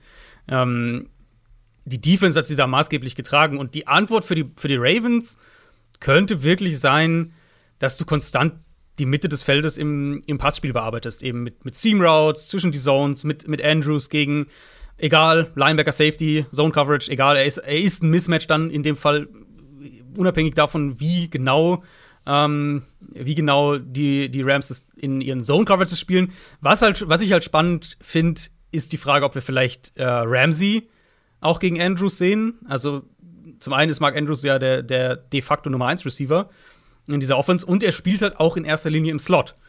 Und wir haben das von den Rams jetzt doch schon gerade dieses Jahr sehr, sehr viel gesehen, dass sie Ramsey eben auch in den Slot ziehen. Mhm. Ähm, würde, ich, würde mich nicht wundern, wenn sie Ramsey da häufiger äh, da häufiger auch gegen Andrews stellen, wenn sie Man-Coverage spielen. Und auf der anderen Seite eben könnte, könnte Baltimore vielleicht Mark Andrews dann mehr Inline spielen lassen, um halt vielleicht Ramsey so ein bisschen zu entgehen. Und dem nächsten Gedankengang eben, falls wir das Matchup häufiger bekommen, dann hast du in meinen Augen schon, um dein, deine Frage noch ein bisschen auszuweiten, dann hast du, finde ich, von der individuellen Qualität her mit Rashad Bateman, mit Marquise Brown, ähm, mit Watkins, hast du eigentlich schon ein paar Matchup-Chancen gegen, gegen die Rams Cornerbacks außerhalb von, von, von Jalen Ramsey. Also da finde ich, ist, ist Baltimore hat da schon eine Chance, den Ball zu bewegen, gerade durch die Luft. Da kommen wir halt auf diese kritische Frage zurück, die wir ja letzte Woche auch schon diskutiert hatten, als, als es noch die, diese Huntley-Jackson-Debatte war, so ein bisschen. Unabhängig davon, wer spielt, falls Jackson ist, muss er konstanter im Kurzpassspiel auftreten. Weil die Gefahr eben ist halt groß, dass du ja. die Line of Scrimmage verlierst gegen ja. die Rams und dann halt ja. zu viele negative Plays hast. Aber die, die, die Matchups, die Waffen, was die, was die eigenen Waffen angeht, was die Struktur der Rams-Defense angeht, wie, wie du die angreifen kannst, die Matchups sind, finde ich, im Passspiel jetzt gar nicht so verkehrt für Baltimore. Ja, muss halt nur den Ball da hinbekommen. Richtig, ja. Auf der anderen Seite die Rams Offense finde ich schon beeindruckend, wie viele Fehler ein Quarterback machen kann und man trotzdem noch so gut den Ball bewegt und einfach so eine hohe Baseline hat. Kein guter Auftritt mal wieder von Matthew Stafford. Ähm, nicht der erste in den letzten Wochen, aber irgendwie, ja, die Playmaker, das Run-Game, das Coaching, das Scheme, das gibt ja einfach so eine Basis, um dann halt auch Spiele zu gewinnen. Natürlich zusätzlich noch mit der Defense. Ich glaube ja immer noch daran, dass wir wieder die, die guten Stafford-Spiele sehen werden, ähm, in denen er dann auch so ein bisschen den Unterschied macht, im positiven Sinne. Und dann das, ja, dass Stafford dann noch oben drauf kommt auf diese Baseline, auf diese offensive Baseline, die wir haben, auf diesen Floor. Und dann mit der Defense, also für mich haben die Rams immer noch ein Top 3, Top 2 NFC-Potenzial, logischerweise. Aber man will es halt auch gerne mal wieder sehen von Stafford. Und ja. dass alles so ja. richtig zusammenläuft. Und ja, dann nicht vielleicht gegen eine runtergerockte Ravens-Defense, aber da muss man dann schon mal anfangen. Ne? Also das ist eigentlich eine ganz gute Chance, weil die Ravens-Defense, äh, da geht nicht mehr viel. Da fehlen jetzt, wie wir schon gesagt haben, zu wenig Leute ähm, um da irgendwie ja, mitzuhalten. Ja. Gerade dann gegen den Cooper Cup allen voran. Das wird schwierig. Ja, ähm. Das, ja, da, da, muss man fair, also vor allem der Secondary, da ist halt einfach wenig. Um das mal noch ein bisschen einzuordnen, was ich gerade gesagt hatte, eben normalerweise ist das ein Spiel, was du verlierst. Äh, in den letzten zwei Jahren gab es 14 Quarterbacks, die eine vergleichbare Statline hatten wie Stafford, nämlich äh, mindestens drei Interceptions und weniger als 5,5 Yards pro Pass. Und die 14, äh, die 14 Quarterbacks oder deren Teams in diesen Spielen sind 3 und 11 gegangen. Also drei gewonnen, elf verloren. Dass die Rams halt trotzdem 30 Punkte machen mit so, einer, mit so einem Auftritt vom, vom, vom Quarterback, der ja auch, also es war ja nicht einfach so, Stafford hat Pech und so, ne, sondern der hat einfach schlecht gespielt, der hat richtig schlecht gespielt. Ähm, und dass sie halt dann den Ball laufen können, dass sie dann, okay, kriegen sie einen Punt-Return-Touchdown, das, das hilft natürlich, keine Frage. Aber eben auch gerade defensiv so stark gespielt haben. Das spricht natürlich für diesen Floor einfach, den das Team hat, ja. was du gerade auch gesagt hast. Mm, der Punkt für mich so ein bisschen, du kannst dich auf diese Dinge nicht, nicht verlassen, wenn wir Richtung Playoffs gucken. Wenn wir, wenn wir auf Spiele gegen Dallas, gegen Tampa, gegen Green Bay, selbst gegen San Francisco schauen, dann brauchen sie Stafford in guter Form. Und, und ich finde, das ist halt schon irgendwie fair zu sagen, wenn wir auf die letzten zehn Spiele zurückgucken, ist es eine Wundertüte, ob du die gute Version von Stafford bekommst oder die schlechte. Mm, wenn man ein übergreifendes Thema suchen will, dann ist, denke ich, ein Punkt, dass Stafford dieses Jahr ziemlich übel gegen Pressure spielt und damit ziemliche Probleme hat. Und viele auch dieser verheerenden Plays, jetzt nicht nur gegen Minnesota am Sonntag, sondern generell, ähm, die kamen ja auch gegen Druck. Also gerade diese, diese, diese furchtbaren Interceptions kurz vor der eigenen Endzone, die er jetzt hat er gegen Tennessee gehabt, hat er jetzt gegen, gegen Minnesota auch gehabt. Die, die, solche Sachen, da macht er einfach so totale Braindead-Plays eigentlich gegen Druck, die du halt einfach nicht machen darfst. Ähm, und da würde ich halt sagen, das ist die beste Chance für Baltimore in dem Spiel. Weil na, sie haben halt keine Cornerbacks mehr. Jetzt, ich meine, äh, Bengals-Spiel haben wir jetzt schon angesprochen. Anthony Averett hat sich ja auch noch verletzt in dem Spiel. Die haben einfach keine Qualität mehr auf Cornerback. Was sie aber immer noch haben, sind gute Spieler an der Line of Scrimmage. Und die haben auch gegen die Bengals Druck machen können. Ähm, wir hatten das in den letzten Wochen auch einige Male, dass die Rams in der O-Line Probleme hatten. Äh, deswegen wenn wir ein Szenario entwerfen wollen, wie Baltimore Chancen hat, dann ist es halt, wenn sie Stafford unter Druck setzen können, wenn sie an der Line of Scrimmage gewinnen und ein paar Fehler kreieren, weil dahinter, ja, da haben sie einfach, da, da fehlen halt einfach die Spieler, da haben sie wenig Chancen. Ja. Die Rams sind auswärts mit dreieinhalb Punkten favorisiert. Wenn die Ravens das so eng halten könnten, wäre ich tatsächlich überrascht. Ich glaube, es wird eng. Ich glaube, das wird ein Spiel, wo die Ravens noch mal einen raushauen. Ich glaube, das wird so ein, ein, ein, richtig enges Spiel, was irgendwie am Ende mit einem Field Goal knapp oder mit, mit, ja, mit so drei Punkten knapp entschieden wird. Ich denke, dass die Rams es gewinnen. Das Team ist einfach im Moment kompletter. Also die Rams haben ja, abgesehen von, von Robert Woods, haben die ja eigentlich auch wenig äh, an, an Ausfällen. Deswegen Henderson sind die, jetzt, aber der war ja eh schon genau, auf dem absteigenden Weg. Ja, und dafür kriegen sie halt Cam Akers äh, zurück. Ähm, und die Ravens sind halt super dezimiert, deswegen ich, soll, nee. sollte, das, sollte das reichen. Aber ich, ich, ich glaube, ich glaub, das wird ein enges Spiel und ich würde Baltimore hier auf keinen Fall abschreiben. Da halte ich auf jeden Fall dagegen. Ich glaube, das wird deutlicher als dreieinhalb Punkte. Ich sehe einfach nicht, wie die Ravens Cooper Cup und OBJ und Van Jefferson und ja, also ich glaube, selbst wenn Stafford wieder ein paar Fehler mit drin hat, ich glaube, das Mismatch ist da zu groß, was die, was vor allem die Passing Offense der Rams angeht. Also du würdest die Rams minus dreieinhalb nehmen? Ja. Ich würde die Ravens plus dreieinhalb nehmen. Mhm. Da bin ich ja mal gespannt. Dann machen wir weiter mit den Los Angeles Chargers und den Denver Broncos. Wir sind im späten Sonntag, Sonntagsfenster angekommen und die Broncos, ja, zwei unberauschende Niederlagen in Folge, stehen 7 und 8, die Chargers stehen 8 und 7, auch die nach zwei Niederlagen in Folge und einem katastrophalen Auftritt gegen die Texans zuletzt. Die Chargers haben jetzt einfach keinen Playoff-Spot mehr. Aktuell. Mhm. Das mhm. ist wirklich krass. Also ähnlich wie bei den Ravens. Ziemlich schnell kann es in der AFC gehen. Die Broncos haben sowieso aktuell keinen Playoff-Spot. Ähm, aber das ist weniger überraschend. Das Gewinnerteam in diesem Matchup darf sich wieder Hoffnung machen. Und das Hinspiel haben die Broncos übrigens gewonnen. Wir erinnern uns. Mentor ja, gar nicht, gegen Lehrling. Gar nicht so knapp. War gar nicht so knapp, äh, das Hinspiel. Und ja, die Chargers, aus denen wird man einfach nicht schlau diese Saison vor zwei Wochen richtig guter Auftritt gegen die Chiefs, aber verloren. Gegen die Texans richtig schwacher Auftritt und verloren. Ähm, ja, die hatten irgendwie viele Ausfälle, aber das sind die Texans gewesen. Die haben wieder einiges gut zu machen, vor allem was die Defense angeht. Aber da bekommt man hier eigentlich ja auch eine ganz gute Möglichkeit, ne? Weil was die Broncos aktuell mit ihrem Talent in der Offense da spielen, das ist teilweise eine Farce, finde ich. So viele Playmaker. Mhm. Und du hast vorhin ja, da, da musste ich kurz stocken als du darüber nachgedacht hast, was sind richtig gute Umstände für einen Quarterback und du die Broncos genannt hast. Aber da sind so viele gute Teile, gerade in der Offense. Ja, so viele selbst die Line ist ja nicht schlecht. Also, es ist ja nicht nur so, dass man sagt, irgendwie, die haben halt tolle Waffen, aber keine Line. Also, selbst die O-Line ist ja eigentlich okay. Ja, und dass da so wenig rauskommt, Drew Lock hat sich auch einfach 0,0 entwickelt, seit er in der NFL dabei ist. Hier muss man die Frage stellen, was ist mit Brad Ripien? Wann sehen wir den? Ähm, also Locke hatte wahrscheinlich sogar sein, sein, eine seiner besseren Spiele. Ja, jetzt, äh, eines seiner besseren aber, Spiele. Ja, ich, es äh, ist immer noch albern, was da mit diesen Playmakern veranstaltet ja. wird.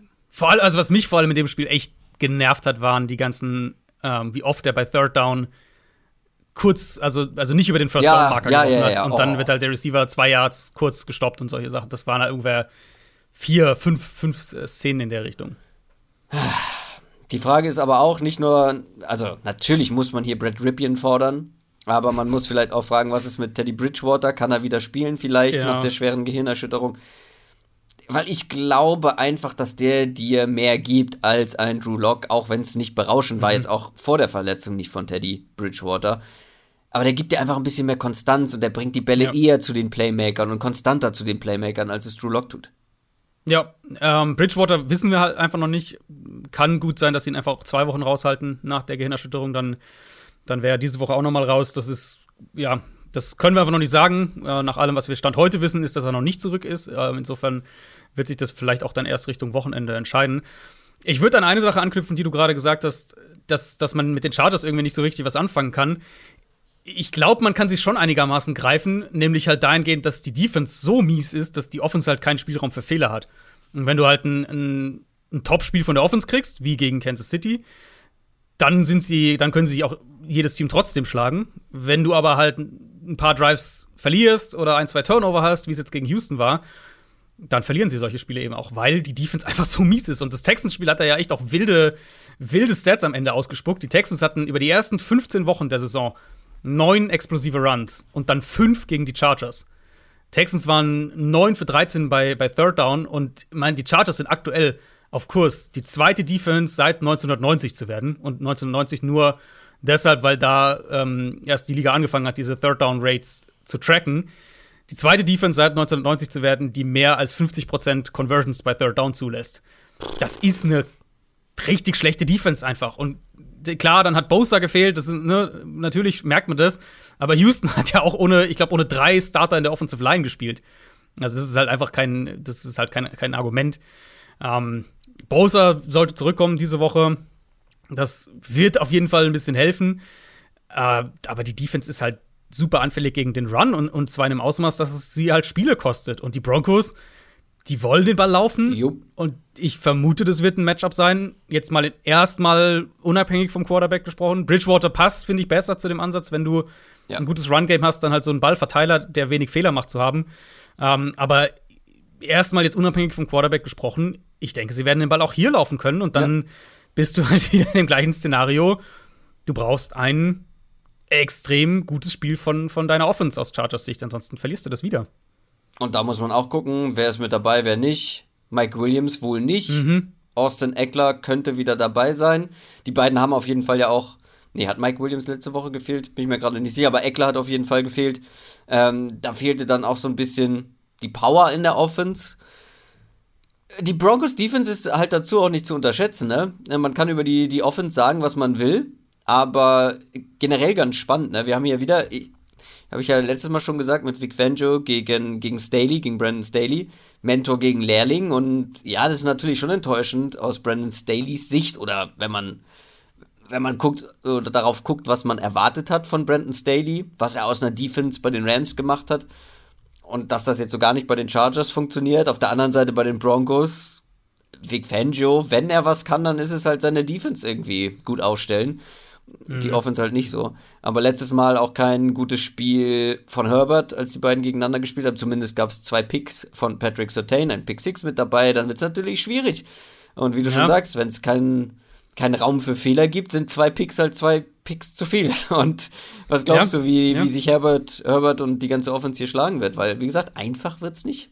Nee, es ist halt strukturell auch wirklich wieder dieses Thema. Wenn du, jetzt gehen wir mal davon aus, die, die, ähm, die Broncos können den Ball laufen, haben ein paar Scoring Drives, machen irgendwie so in der ersten Hälfte 17 Punkte und in der zweiten dann noch mal 10 oder sowas in der Richtung. Oder vielleicht sogar noch mal, noch mal 17 gehen sogar äh, über 30 im, im Endeffekt. Aber sagen wir mal einfach, sie machen so 25, 27 Punkte und haben halt ein paar lange Scoring Drives.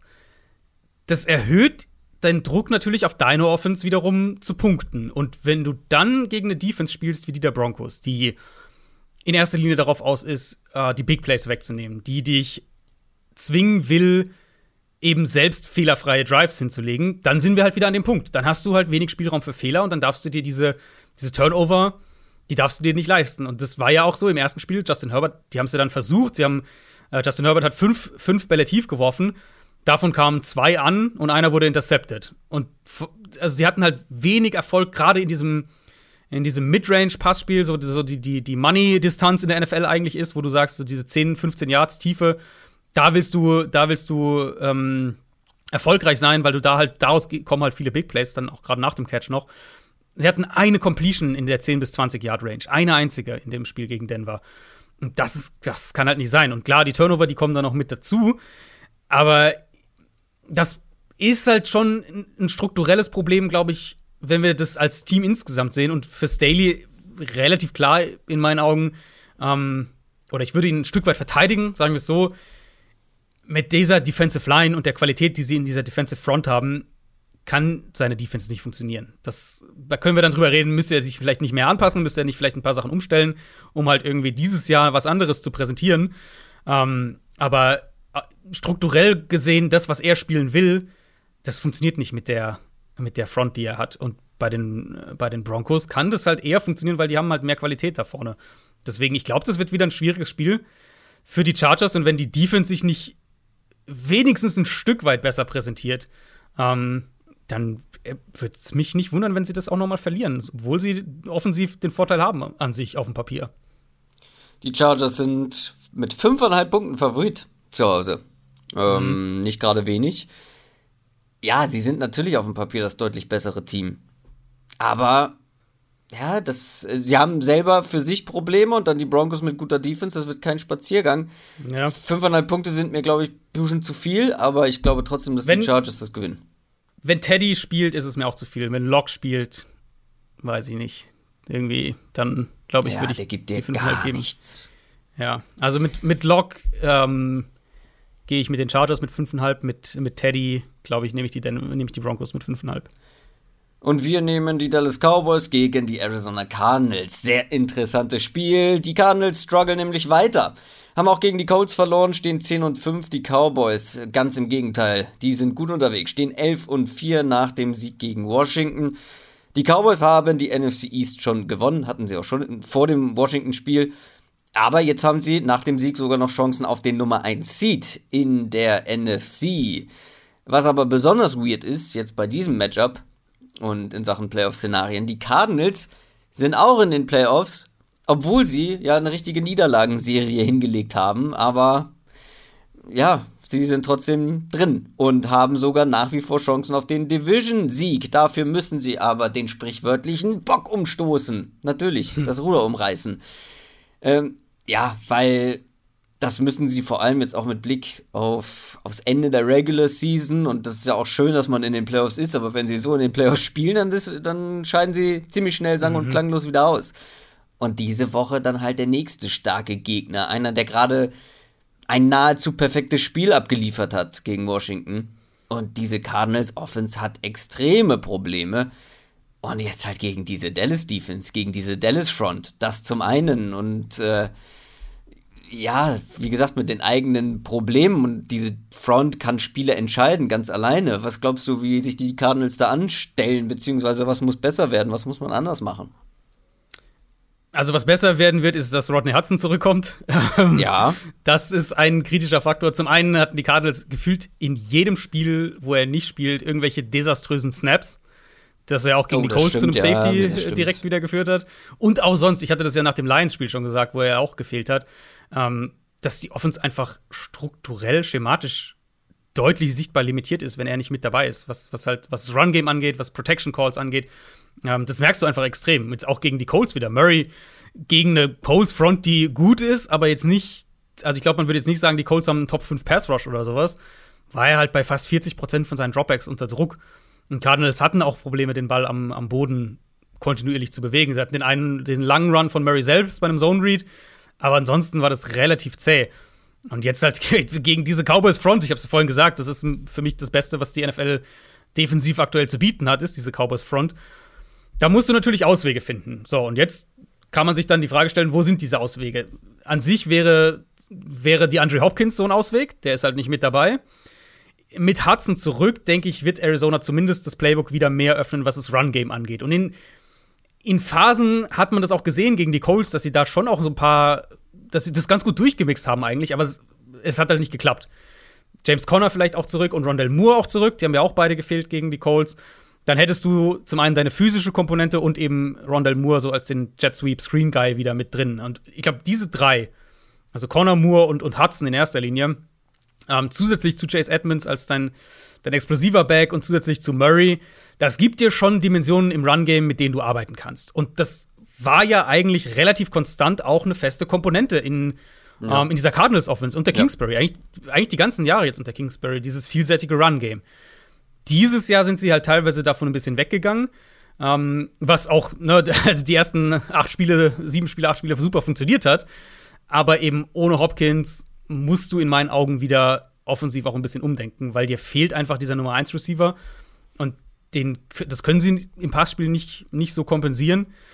Gegen eine Cowboys Front willst du halt nicht von Anfang an wieder hinterherrennen, also in, in Dritter und, und Acht sein oder sowas. Ähm, die werden sicher, Trevon Diggs wird sicher viel bei AJ Green stehen. Also ich glaube halt, ich glaube einfach, Arizona wird im Outside Passing Game werden die Probleme haben. So.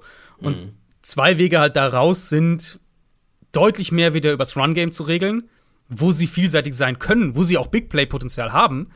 Ähm, und dann halt im Passspiel über die Mitte. Also Christian Kirk im Slot, glaube ich, kann ein Mismatch für Arizona sein. Zach Ertz kann ein Mismatch für Arizona sein. Die müssen es dann in dem Fall richten. Mhm. Wenn die Cardinals auf der Seite des Balls was reißen wollen und das, wenn sie gewinnen wollen, dann wird es über die Seite des Balls kommen müssen. Dann brauchen sie geduldige Drives. Dann muss Murray konstant spielen ähm, und die O-Line muss halt wieder deutlich besser auftreten als in den letzten Spielen. Das, ja, das klingt alles plausibel, aber die Frage ist halt, ob sie dann trotzdem, selbst wenn sie vieles davon besser machen, ob sie überhaupt eine Chance haben, trotzdem zu gewinnen. Mhm. Wegen der anderen Seite des Balls, ne? Cowboys Offense hat sich scheinbar wieder ein bisschen gefangen. Also, das ja. heißt ein bisschen. Gegen Washington sah es so aus, aber muss man halt dann auch ähm, ja, beweisen, dass es wirklich so ist. Das war sehr überzeugend gegen Washington in allen Bereichen. Wenn sie dieses Niveau erhalten können, dann wird es extrem schwer für die Cardinals, weil mhm. die spielen ohne mehrere Qu äh, Cornerbacks. Die Run-Defense ist eh Murks bei den Cardinals. Und ja, also alleine die Mismatches, die dadurch entstehen. Cooper, Lamb, Gallup, die Running Backs. Ja. Dak Prescott, der richtig gut gespielt hat, sowohl durch die Luft als auch selber als Runner teilweise. Also, ich sehe momentan mit der personellen Situation bei den Cardinals, sehe ich das nicht, wie sie das alles verteidigen wollen.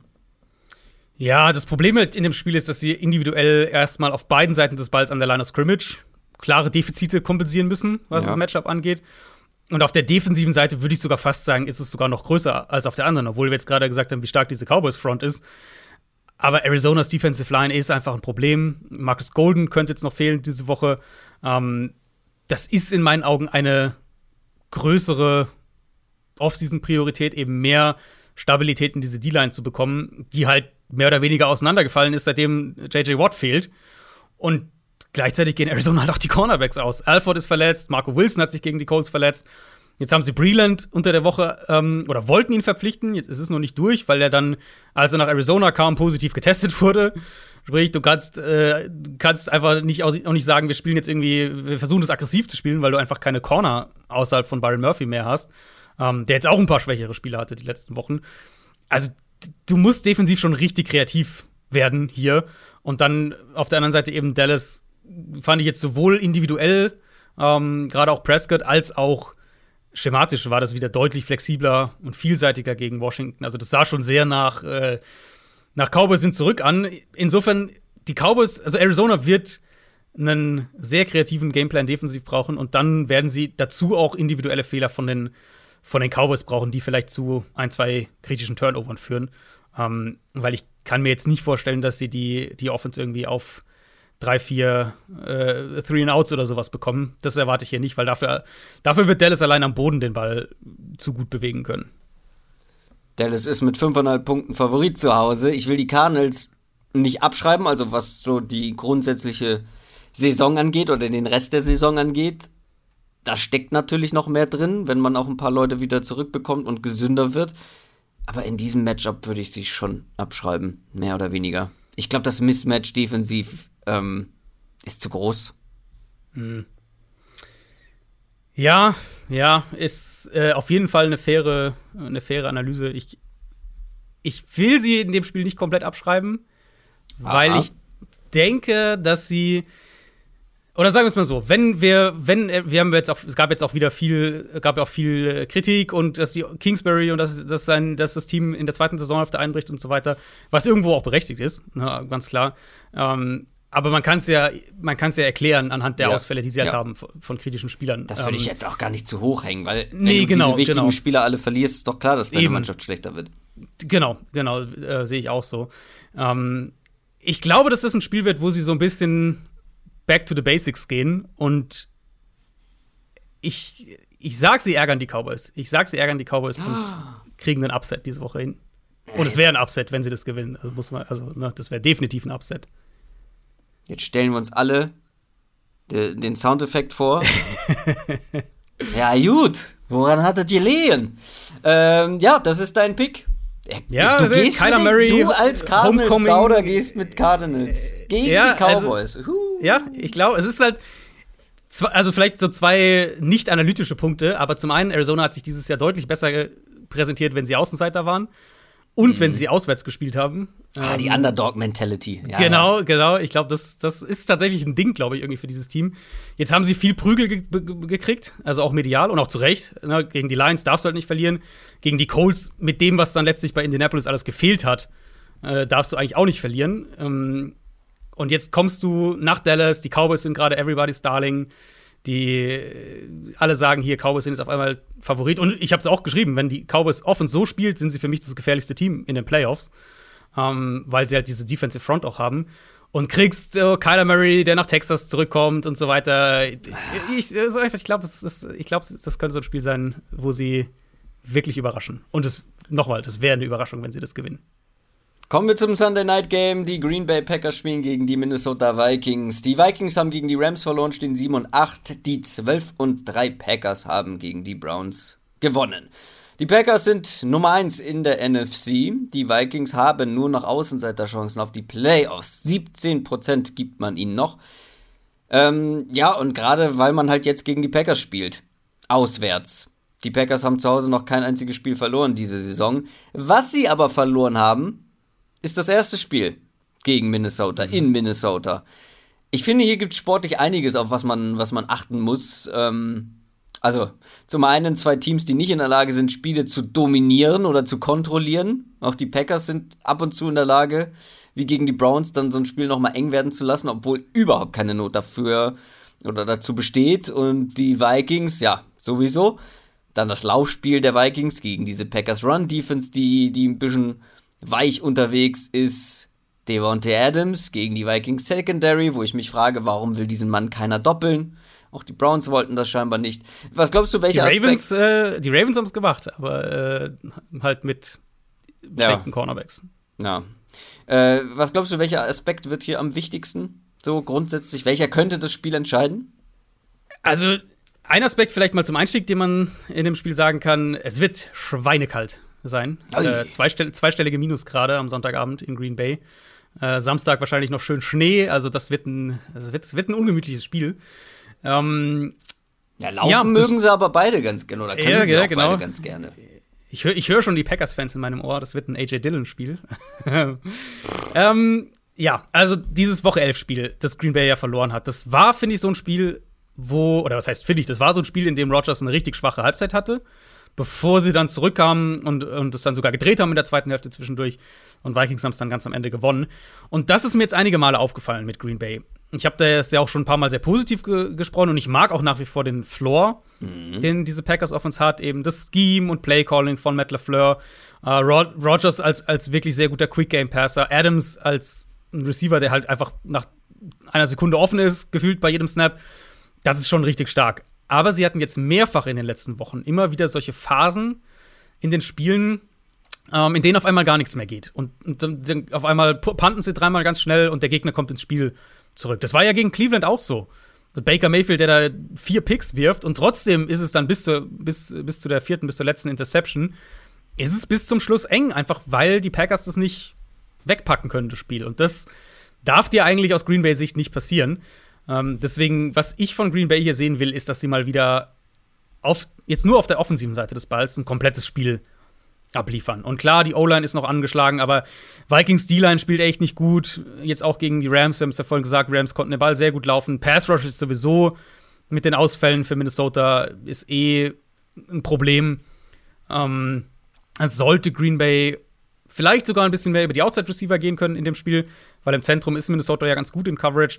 Rogers war auch echt gut im vertikalen Passspiel dann, in der, in der zweiten Hälfte vor allem, nach der holprigen Anfangsphase. Das könnte ich mir hier vor, gut vorstellen. Und ich, ehrlich gesagt, ich jetzt ohne Vikings-Fans irgendwie jeden, jeder Optimismus gehen, äh, nehmen zu wollen, ich, Bauchgefühl bei mir geht so in Richtung, das wird ein Spiel, wo die Packers die Vikings abschießen. Ja, für abschießen müsste ja auch die eigene Defense mitmachen, weil das ist richtig. Klar, die Vikings Offense, da weiß man nie so richtig, welche Offense oder ja, welches Niveau man von der Offense bekommt, aber die können ja durchaus den Ball bewegen. Und die mhm. Packers Defense finde ich, wie ich ja eben schon gesagt habe, gerade gegen den Run äh, ein paar Defizite in den letzten Wochen. Ich glaube schon, dass die Vikings den Ball bewegen können, sei es halt am Boden oder dann durch ein paar Big Plays über Jefferson. Thielen ist ja auch wieder fit. Ähm, oder ja, musste, glaube ich, früher aus dem Spiel raus letzte Woche, aber soll eigentlich auch hier spielen können. Ich glaube schon, dass man da auf jeden Fall mithalten kann. Deswegen, ich glaube schon, dass die Packers am Ende offensiv zu stark sein werden. Aber ich glaube nicht, dass es jetzt irgendwie eine deutliche, eine deutliche Kiste wird. Dafür traue ich den Vikings offensiv mehr zu. Ja, sie sind halt angeschlagen in der Line. Mm, die Interior Line ist einfach nicht gut. Das ist eine der, wahrscheinlich eine der schlechtesten Interior O-Lines in der Liga. Das musst du halt erstmal kompensieren. Das war ja auch im ersten Spiel ein Thema. Ähm, da, da konnten sie den Ball ja gar nicht so wirklich gut laufen, die Vikings. Das war ja, da hat uns aber auch die Packers Defense insgesamt noch besser gefallen. Ja, das ist, das ist fair. Ähm, das erste Spiel fand ich war halt sehr auf Big Plays letztlich aus, also auch aus Vikings Sicht, wie sie zu diesen Punkten kamen. Was, was, was 30, glaube ich, haben sie gemacht am Ende. Ähm, ich habe mir noch mal die, die Drives auch noch mal angeschaut. Erster Touchdown-Drive ähm, der Vikings hatten sie den 56 Jahre von Justin Jefferson, beim zweiten eine 37 Jahre Pass Interference und der vierte Touchdown-Drive war dann, der Touchdown selbst waren 23 Jahre zu Jefferson.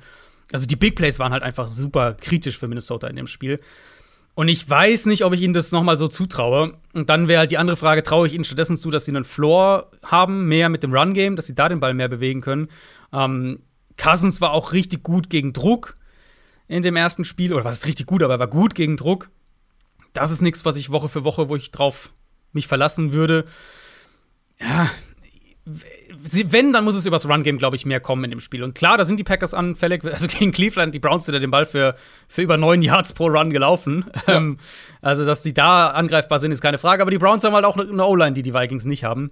Ähm, ich ich glaube, dass Minnesota hier offensiv mehr Probleme haben wird als in dem ersten Matchup, obwohl ich über die bei der Packers Defense absolut auch skeptisch bin. Aber ich, ich glaube einfach, dass die Vikings Offense so ein bisschen ja, das ist das, ist das erste Spiel, glaube ich, hat, hat äh, lässt sie positiver aussehen für das, für das Rematch, als ich sie aktuell sehe. Mm, Devin Cook sollte zurückkommen, auch noch ein Faktor. Macht jetzt mhm. das Laufspiel nicht schlechter. Richtig. Ich, ich traue den Vikings insofern halt was zu, weil, wie ich schon gesagt habe, ich glaube schon, dass es hier und da Big Plays geben wird. Ich glaube schon, dass sie besser laufen können als im ersten Spiel, weil die Run-Defense der Packers mehr zulässt. Und dementsprechend glaube ich auch, dass äh, Green Bay zu Hause mit 6,5 Punkten bei den Buchmachern würde ich nicht nehmen tatsächlich. Aber, hm. also bei den beiden Teams, gerade bei den Vikings, hey, komm, unter einem Touchdown muss es ja eigentlich auch bleiben. Aber nee, weiß ich, ich glaube, es wird enger, als, als man das erwarten könnte. Aber trotzdem glaube ich, dass die Packers am Ende, sollten sie das gewinnen, sind natürlich das bessere Team, keine Frage. Jetzt äh, dachte ich kurz, als du so angesetzt hast, da. Nee, da nee, nee, nee, nee, nee. Ähm, nee, ich glaube, die Packers gewinnen das und ich tippe, sie gewinnen es deutlich. Ich sag, also, was, 6,5 hast du gesagt? Ich glaube, äh, ich nehme ich nehm die Packers äh, mit 6,5. Mhm. Dann sind wir beim Monday Night Game, das letzte Spiel vor unserem Schnelldurchlauf unserer Speed-Runde. Das Monday Night Game Pittsburgh Steelers gegen Cleveland Browns. Not gegen Elend, ist das zu hart? Weiß ich nicht. Ähm, sieben oh, ich finde ich zu hart für die Browns vielleicht. ja, aber richtig rund läuft es bei beiden nicht. Sieben mhm. und acht Browns haben wacker gekämpft gegen die Packers, aber verloren. Die Steelers ohne Chance eigentlich gegen die Chiefs stehen 7, 7 und 1. Beide Teams aktuell nicht in den Playoffs dabei. Beide Teams bekommen eine zwölfprozentige Chance. Der Gewinner darf hoffen, der mhm. Verlierer wird raus sein. Also, du, ja, also. also ja, es ist höchstwahrscheinlich so. Für Cleveland ist halt kurios, weil Cleveland kann die Division noch gewinnen und der Weg ist gar nicht so unwahrscheinlich. Alles, was sie brauchen diese Woche, ist ein eigener Sieg natürlich gegen Pittsburgh und eine Niederlage der Bengals gegen Kansas City, was, denke ich, auch durchaus passieren kann. Ja. Ähm, und wenn, wenn das passiert, wenn die, wenn die, äh, wenn die Bengals verlieren und die Ravens verlieren, genau, Ravens gegen Rams verlieren, also sozusagen die Konkurrenten verlieren, ähm, dann haben die Browns in Woche 18 ein direktes Endspiel gegen Cincinnati um den Division-Sieg. Also, ja, das, das ist, ist, nicht so unwahrscheinlich, dass, dass wir zumindest, dass wir dieses Finale quasi kriegen. Diese Division, diese ganze Conference ist wirklich wild. Ja, mhm. aber das Ding ist, dafür müssten die Browns jetzt auch erstmal die Steelers schlagen. Und das ist Richtig. im aktuellen Zustand der Browns keine Selbstverständlichkeit. Die Browns Offense finde ich so ein bisschen wie die Rams. Ja, gutes Scheme, hohe Baseline, auch wenn der Quarterback Grütze spielt, kann man irgendwie mit einem Team wie den Packers mithalten, mehr oder weniger. Und ja, ich glaube, ein Mismatch liegt hier auf der Hand. Die Steelers gegen den Lauf in den letzten Wochen und das Laufspiel der Browns. Du hast es gerade eben schon gesagt, wie gut die Browns dann auch gegen die mhm. Packers laufen konnten. Und die Steelers sind da irgendwie anfällig geworden über die letzten Wochen und die Browns werden hier den Ball bewegen können. Ist halt dann nur die Frage, was kommt im Passspiel noch dazu oder was, ja, welche Fehler ja. kommen dazu, die Baker Mayfield macht, weil, also ich fand tatsächlich, er wurde fast ein bisschen schlechter geredet nach dem Spiel. Also ich habe das Spiel wieder nachgeguckt. Leider ähm, wurde ich vorher schon ein bisschen gespoilert, weil ich überall ähm, die Häme gelesen habe über Baker Mayfield. Ich habe noch Schlimmeres erwartet, ehrlich gesagt. Aber klar, die Turnover sind sind hart. Ja. Die sind also ja, mit, das ist das, was wir vorhin ja in, in, in ein bisschen anderer Variante, aber ähm, bei Jalen Hurts auch gesagt haben. Wenn du halt so eine Art Offense spielst, dann kannst du keinen Quarterback haben, der vier Picks wirft, weil davon kommst du halt nicht zurück. Und sie wären ja fast von den drei Picks wären sie ja fast noch zurückgekommen. Ja, ähm, jetzt fairerweise muss, finde ich, kann man schon sagen, ich habe es mir auch nochmal an, dann angeschaut, man, von den vier Picks würde ich sagen, waren zwei einfach völlig Panne. Und bei zweien kommen die Packers halt mit sehr viel Kontakt davon. Und, und ähm, das, in sehr vielen anderen Spielen wird es gegen Green Bay gepfiffen, hier halt nicht. Ähm, aber diese selbstverschuldeten Interceptions, das darf Mayfield einfach nicht passieren, wenn Nein. er dieser Game Manager in einer strukturell ja gut funktionierenden Offense mittlerweile wieder sein will. Weil das war ja von der, von der Grundidee her, war das ja eigentlich schon wieder die Art Browns Offense, die wir uns so im August irgendwie vorgestellt haben. Sie laufen den Ball ultra dominant, kriegen offene Receiver dann mit Play Action und so weiter. Oh. Aber dann darf halt dein Quarterback nicht und selbst wenn es nur zwei gewesen wären, die, die man, die halt wirklich auf seine Kappe gehen oder zweieinhalb oder wie auch immer, ähm, ja. die darf er halt auch nicht werfen. Punkt aus. Absolut, aber trotzdem wird es mir dann ein bisschen zu hoch gehängt und äh, Baker fast ein bisschen zu schlecht geredet, weil wir können ja nicht bei jedem zweiten Team sagen, guck mal auf die Ausfälle, guck mal auf ähm, die Qualität, die sie bei den Playmakern oder bei den Skillplayern, bei den Skill-Positions haben. Bei den Browns ist da auch nicht viel, ne? Ja, in Sachen Receiver gut, ja. im Passspiel. Ja. Also die müssen schon auch einiges kompensieren. Klar, die Fehler, die Turnover sind die eine Sache, aber die Erwartung muss man, glaube ich, dann trotzdem auch, was das Passspiel angeht, ein bisschen zügeln. Ja, ich glaube, es ist halt, was bei, bei Cleveland dann eben mitschwingt, neben natürlich hier den ganzen, da, da gibt es ja dann auch schon Diskussionen, na, wie geht's mit Baker Mayfield weiter, Vertrag und so weiter. Ähm, was da halt, glaube ich, mitschwingt, ist so dieses da sind wir wieder bei der Einstiegsfrage. Die, diese Garoppolo, äh, Andy Dalton-Line. Ja, ist ähm, Baker Mayfield für dich über der, ähm, genau. aus deiner Sicht, Garoppolo-Line oder unter der Garoppolo-Line? Ich finde, Baker Mayfield könnte auch die Garoppolo-Line sein, ehrlicherweise. Ähm, nur, dass wir halt von Garoppolo über die letzten Jahre mehr Konstanz gesehen haben, tatsächlich, als von Baker Mayfield. Von Baker Mayfield hatten wir halt diese Hochs, die dann mhm. sicher besser waren als das, was Garoppolo spielt.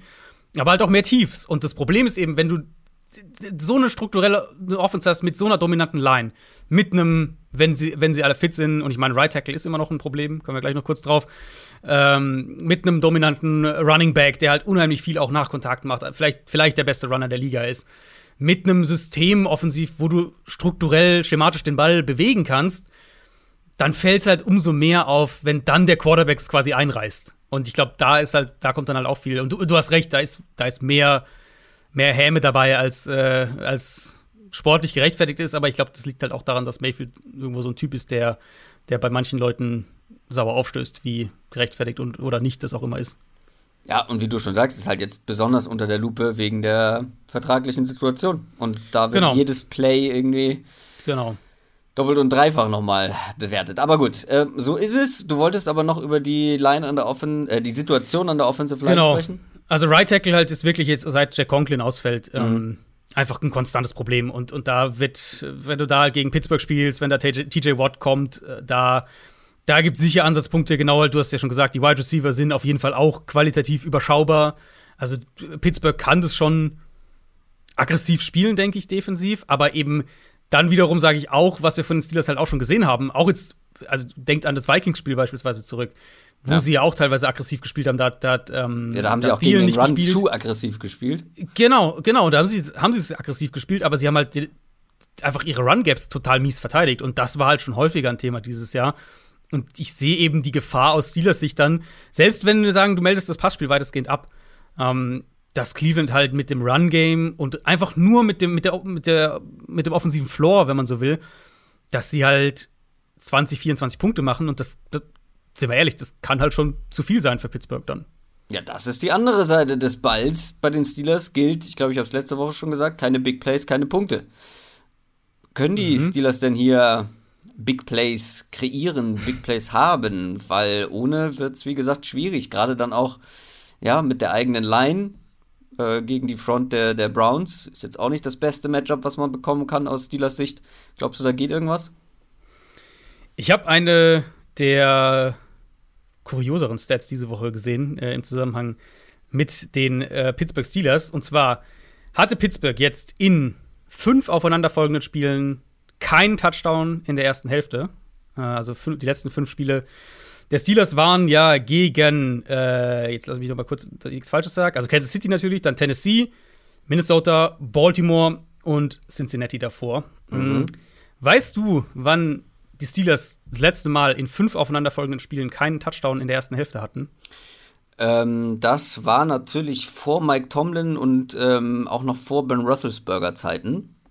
Das ist korrekt. Ähm, und davor äh, Oh Gott, wann hat denn der angefangen? Der ist ja kannst auch, mal, ist ja mal, auch ja, äh, deutsche Angela Merkel, Mike Tomlin quasi. Also, ähm, kannst du mal so ein, so, ein, so, ein, äh, so ein Jahrzehnt einfach mal tippen, musst du jetzt nicht das Jahr genau tippen.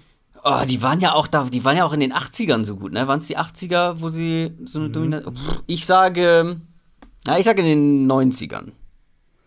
1940 ist die Antwort auf diese Frage. ich habe, als ich 90 ausgesprochen habe, dachte ich, nee, dann würde er es nicht fragen, wenn das 90 wäre. Naja. Ja, also ist schon ein paar Tage her. Ähm, und ja, sind wir ehrlich, so sieht es halt auch aus. Du hast gesagt, Big Play oder Big Play oder No Play ist es ja im Prinzip. Ja. Ähm, ich habe das am Sonntag auch, auch getweetet. Für mich gibt es halt eigentlich kaum eine Offense, in der alles so dermaßen gleich aussieht. Immer, jede Woche. Big Ben versucht ein, zwei Shots auf Claypool oder mal auf Deontay Johnson. Und wenn keiner davon ankommt, dann sind sie in Dritter und sechs oder Dritter und fünf oder Dritter und acht. Und dann kriegst du einen Dump-Off-Pass auf Najee Harris und die Hoffnung, dass der irgendwie drei Verteidiger aussteigen lässt. Das ist jetzt natürlich ein bisschen überspitzt formuliert, aber halt auch nicht so weit weg von der Realität. Und der Großteil von dem, was Big Ben da spielt, kannst du in meinen Augen nicht mehr rechtfertigen. Also, ne, Druck, wenn der Druck kriegt, killt es jedes Play. Und aus einer sauberen Pocket ist er halt immer noch relativ inkonstant und, und der Spielraum für Fehler ist minimal. Die Browns werden jetzt auch defensiv so langsam wieder gesünder nach dem, nach, nach dem Corona-Ausbruch, den die hatten. Gerade, also gerade defensiv auch kriegen sie jetzt Leute zurück und man muss eigentlich davon ausgehen, dass die, ähm, dass die Steelers an der Line of Scrimmage wieder Probleme haben werden. Erstes Spiel hat Pittsburgh ja gewonnen. Das sollte man vielleicht, äh, sollte nicht unter den Tisch fallen. Aber das war eben mit sehr viel Kurzpassspiel von Big Ben, bisschen Run-Game, was auch geklappt hat für sie in dem Spiel. Und selbst dann mit den Dingen, die da funktioniert haben, sind sie auf 15 Punkte gekommen. Mhm. Und letztlich, das ist halt irgendwo die Formel im Moment, die sie haben. Halt zwei, drei gute Drives hinbekommen mit ein, zwei Big Plays und dann halt irgendwie auf 15 bis 20 Punkte kommen und hoffen, dass das reicht. Und ich denke, dass es gegen Cleveland, ähm, dass das nicht reichen wird. Mike Tomlin übrigens noch zwei Jahre und er ist wirklich so lange im Amt wie Angela Merkel. ja, ich glaube, die schafft er. 2007 ähm, zu den Steelers gekommen. Ja, die Browns spielen auswärts, sind aber mit drei Punkten favorisiert, was ich. Also, die, wir sagen ja immer wieder bei den Steelers, die sind immer in der Lage, dann so ein Spiel zu gewinnen. Und sie haben es ja dann auch ja. häufiger mal gezeigt. Und das also, können sie, glaube ich, ja auch. Das erste haben sie ja gewonnen, ne? Ja, das ist jetzt nicht so völlig absurd, ja. Ich gehe trotzdem mit den Browns. Ja, ich, ich finde auch die Drei-Punkte-Line ist gut. Ja. Ähm, also so ein 2017 wird mich hier absolut nicht, ja. das wäre eigentlich genauso in dem, in dem Ballpark, wo ich tippen würde. Aber ja, ich, ich finde, Cleveland ist im Moment das deutlich komplettere Team. Hast du noch was zu diesem Matchup? Sonst kommen wir zur Speed Round. Äh, ich habe, ich kann sagen, dass ich es kommentiere. Das kann ich sagen. Ui. Ja, das ist mein, mein letztes Regular Season Spiel für die Saison auf The Zone. Monday Night Game. Mhm. In der Nacht auf Dienstag.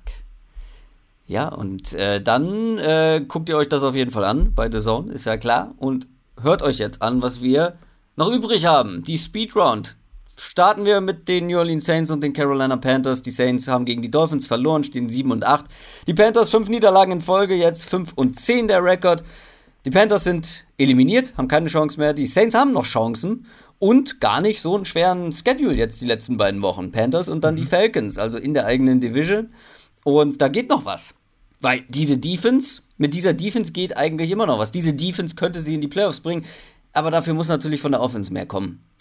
Also wäre natürlich von Vorteil, wenn da nicht der vierte Quarterback ran muss. Ähm, wie, wie ist da der Stand der Dinge? Wer spielt?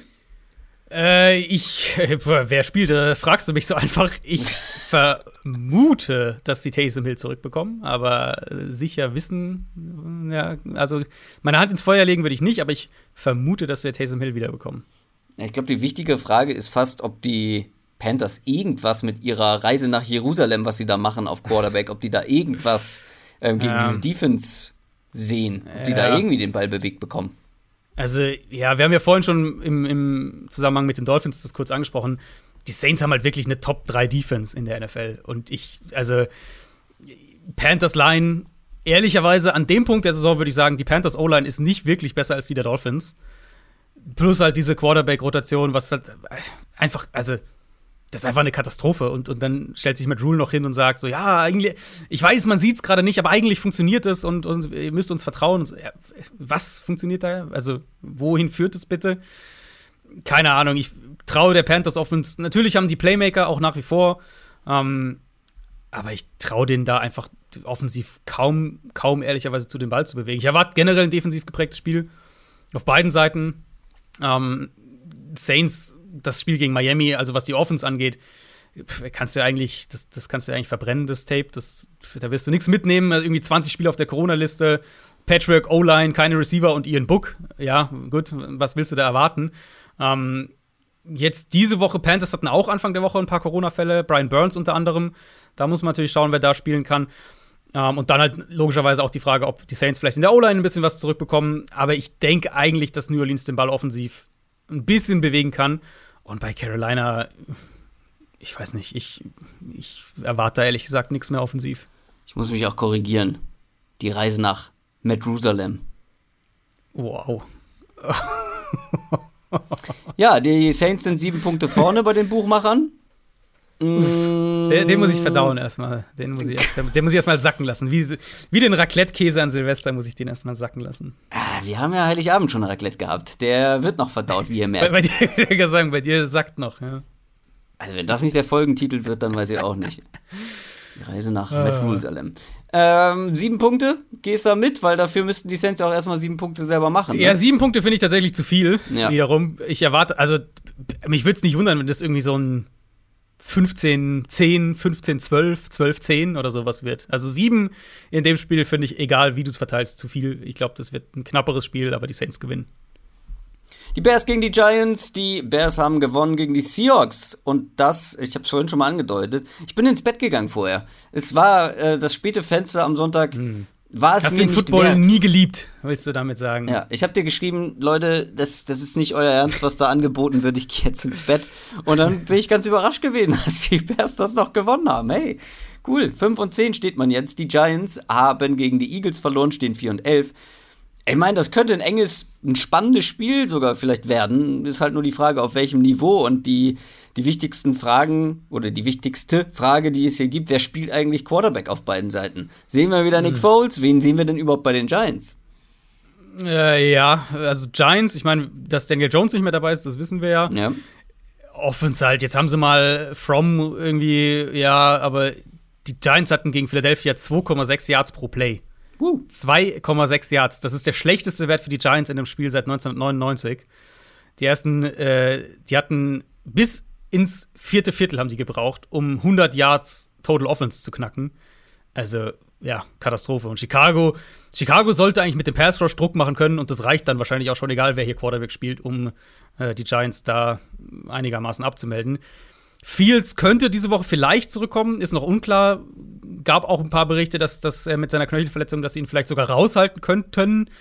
Mal gucken. Ich meine, für Matt Nagy geht es ja vielleicht auch um den Job, also wer weiß.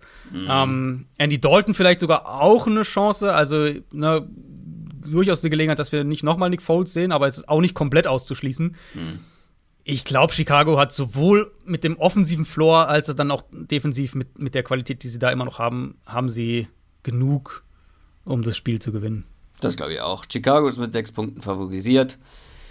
Ja, das finde ich schon deutlich, aber ist halt die Frage, wer bei den Giants Quarterback spielt und. Äh, was ja. du halt überhaupt, also ob du überhaupt von der Giants Offense erwartest, dass die mehr als irgendwie zehn Punkte machen oder so. Ja. Patriots gegen Jaguars. Patriots, zwei Niederlagen in Folge jetzt, 9 und 6. Die Jaguars haben den Draft Bowl gewonnen, aber genau genommen auch irgendwie aufgegeben. Ähm also diese Sequenz da am Ende, äh, die, wo sie da nochmal äh, eigentlich die Chance haben, das Spiel sogar zu gewinnen und das halt total verdödeln. Ja, nicht mal Boah. das, äh, allein der Touchdown von Zach Wilson. Ja, das war auch, ja. Da haben das, sie ja komplett, auf, da haben drei Leute wirklich ganz easy die Chance, ihn out of bounds zu schubsen oder zu tackeln. Ja.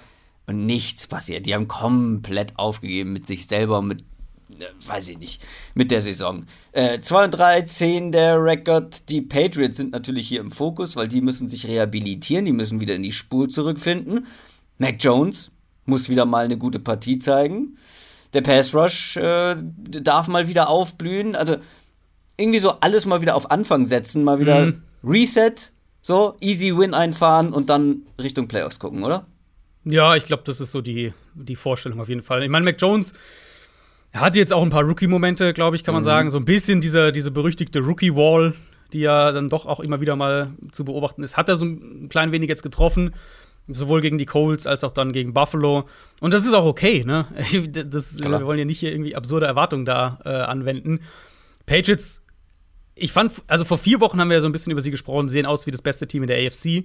Was ja aber mehr damit zusammenhängt, dass sie halt rundum solide gespielt haben, mit einer sehr guten Defense und einer Offense, die das okay macht.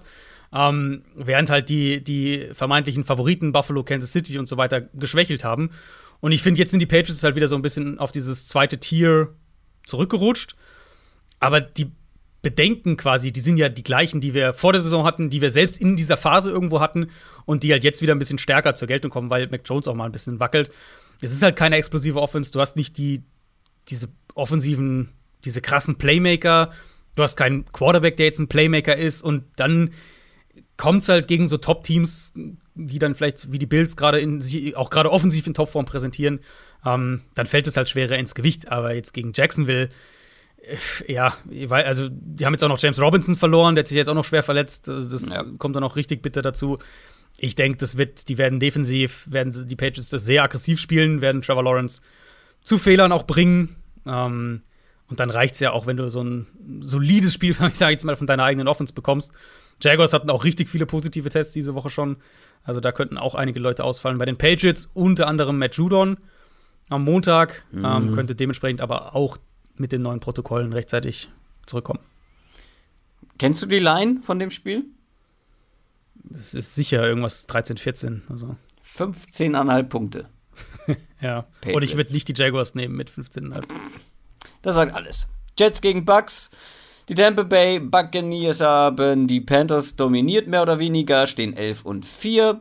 Genau das Gegenteil bei den Jets, die stehen 4 und 11, haben den Draft Bowl gegen die Jaguars verloren sozusagen. Auch wenn sie das Spiel gewonnen haben. Die Bucks sind durch als Division-Sieger auch schon, ähm, haben aber auch nur noch eine vierprozentige Chance auf den Nummer 1 Seed in der NFC. Also eigentlich geht's in dem Spiel um nichts mehr, ne? Ja, nicht so wirklich. Ähm, für die Buccaneers ist diese ganze Antonio Brown-Sache schwebt jetzt halt so über allem. Ich habe da am Montag auch noch mal ein wenig drüber geschrieben. Rein sportlich betrachtet hat man es natürlich im Panthers-Spiel gleich gesehen. Er ist halt immer noch ein extrem gefährlicher Route Runner, hat auch wirklich Stephon Gilmore ein paar Mal nicht so gut aussehen lassen. Und eben ohne Godwin, ohne Evans, der dann auch gefehlt hat, der auch äh, Corona, äh, auf die Corona-Liste kam Anfang dieser Woche, ist halt Antonio Brown wirklich ein kritisches Element in der Offense. Und äh, das wird sportlich auch so bleiben, auch wenn das drumherum nicht gerade schön ist. Ähm, aber ja, gegen diese Jets Secondary vielleicht dann mit Evans sogar noch zurück wenn er rechtzeitig auch von der Liste kommt. Das könnte sehr unschön werden für, ähm, für New York. Auf der anderen Seite des Balls natürlich dann diese O-Line gegen eine Bucks-Front, die jetzt auch noch Shaq Barrett verloren hat, der wahrscheinlich zumindest mal die beiden Regular-Season-Spiele verpassen wird. Ähm, das sollte Tampa Bay trotzdem für sich entscheiden, an der Seite, auch an der Line of Scrimmage. Und selbst wenn wir diesen Zach Wilson Touchdown Run, ja, schön und auch schön, dass sie mal so das Erfolgserlebnis hatten, dass sie das gewinnen. Aber im Passspiel haben sie ja trotzdem fast nichts zustande gebracht gegen eine richtig schwache ähm, Ja, mit wem Jaguars aber Defense. auch, also. Eben, genau. Und Buccaneers haben auch da noch ein paar Corona-Fragezeichen auf Cornerback, also auch da könnten sie angeschlagen sein. Und trotzdem habe ich keinerlei Zweifel daran, dass Tampa Bay das deutlich gewinnt. Deutlich sind sie auch favorisiert. 13 Punkte, klare Sache. Next. Die 49ers gegen die Texans. Genau die gleiche Line übrigens. Es gibt auch einen 13-Punkte-Favorit. San Francisco, die haben gegen die Titans verloren, stehen 8 und 7. Die Texans, zwei Siege in Folge, 4 und 11. Die wichtigste Frage, wir haben auch in den News schon drüber gesprochen, aber das ist halt schon mhm. gute zwei Stunden her. Wer spielt bei San Francisco Quarterback? äh, Garoppolo angeschlagen, wird höchstwahrscheinlich ausfallen. Trey Lance. Time. Ja, davon würde ich, also ihr wisst vielleicht, wahrscheinlich wisst ihr am, am Donnerstag, ja. wenn ihr das hört, zumindest was diese Woche angeht. Ich gehe davon aus, dass Garoppolo diese Woche mal mindestens nicht spielt. Und äh, wenn, wenn der Schefter-Report stimmt, dann gehe ich auch davon aus, dass Garoppolo mehr als nur dieses eine Spiel verpasst.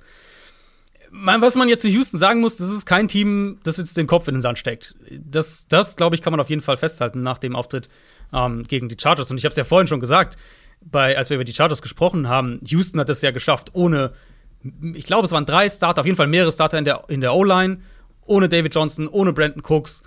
Ähm, Johnson wird diese Woche wahrscheinlich noch nicht spielen, aber von den anderen Startern sollten sie ein paar zurückbekommen. Und jetzt die Niners halt kommen aus so einem Spiel gegen Tennessee, wo du wieder so ein bisschen, ja, so ein bisschen wackelst und jetzt musst du in die Spur zurückfinden gegen ein Team, wo du klarer Favorit bist. Das solltest du auch sein gegen Houston. Ähm, und halt Houston gar nicht erst so an den Punkt kommen lassen willst, wo sie in dem Spiel sind und das irgendwie kippen kann und das irgendwie so ein verrücktes Spiel wird. Wie machst du das? Früh scoren, lange Scoring Drives, Davis Mills zu Fehlern bringen und ehrlicherweise erwarte ich das hier auch mit ja, dem Pass Rush, den San Francisco hat. Müssen wir darüber sprechen, ob Davis Mills vielleicht doch besser ist, als wir gedacht hätten? Äh, sollten wir, ja. Ich glaube, das ist auch eine gute, das wird eine sehr gute Offseason Thematik dann auch sein. Ähm, ich finde, also er ist besser, als wir es erwartet haben. Das können wir, glaube ich, schon festhalten. Die Frage ist ja, was machst du mit ihm in der kommenden Saison, wenn du Houston bist? Mhm. Ich, du musst halt erwarten, dass Davis Mills ein paar ganz gute Würfe drin hat. Und deswegen willst du eben aus Niners Sicht gar nicht erst das Spiel so haben, dass es irgendwie 2017 Anfang viertes Viertel steht und, und ein Big Play der Texans reicht und auf einmal liegst du hinten.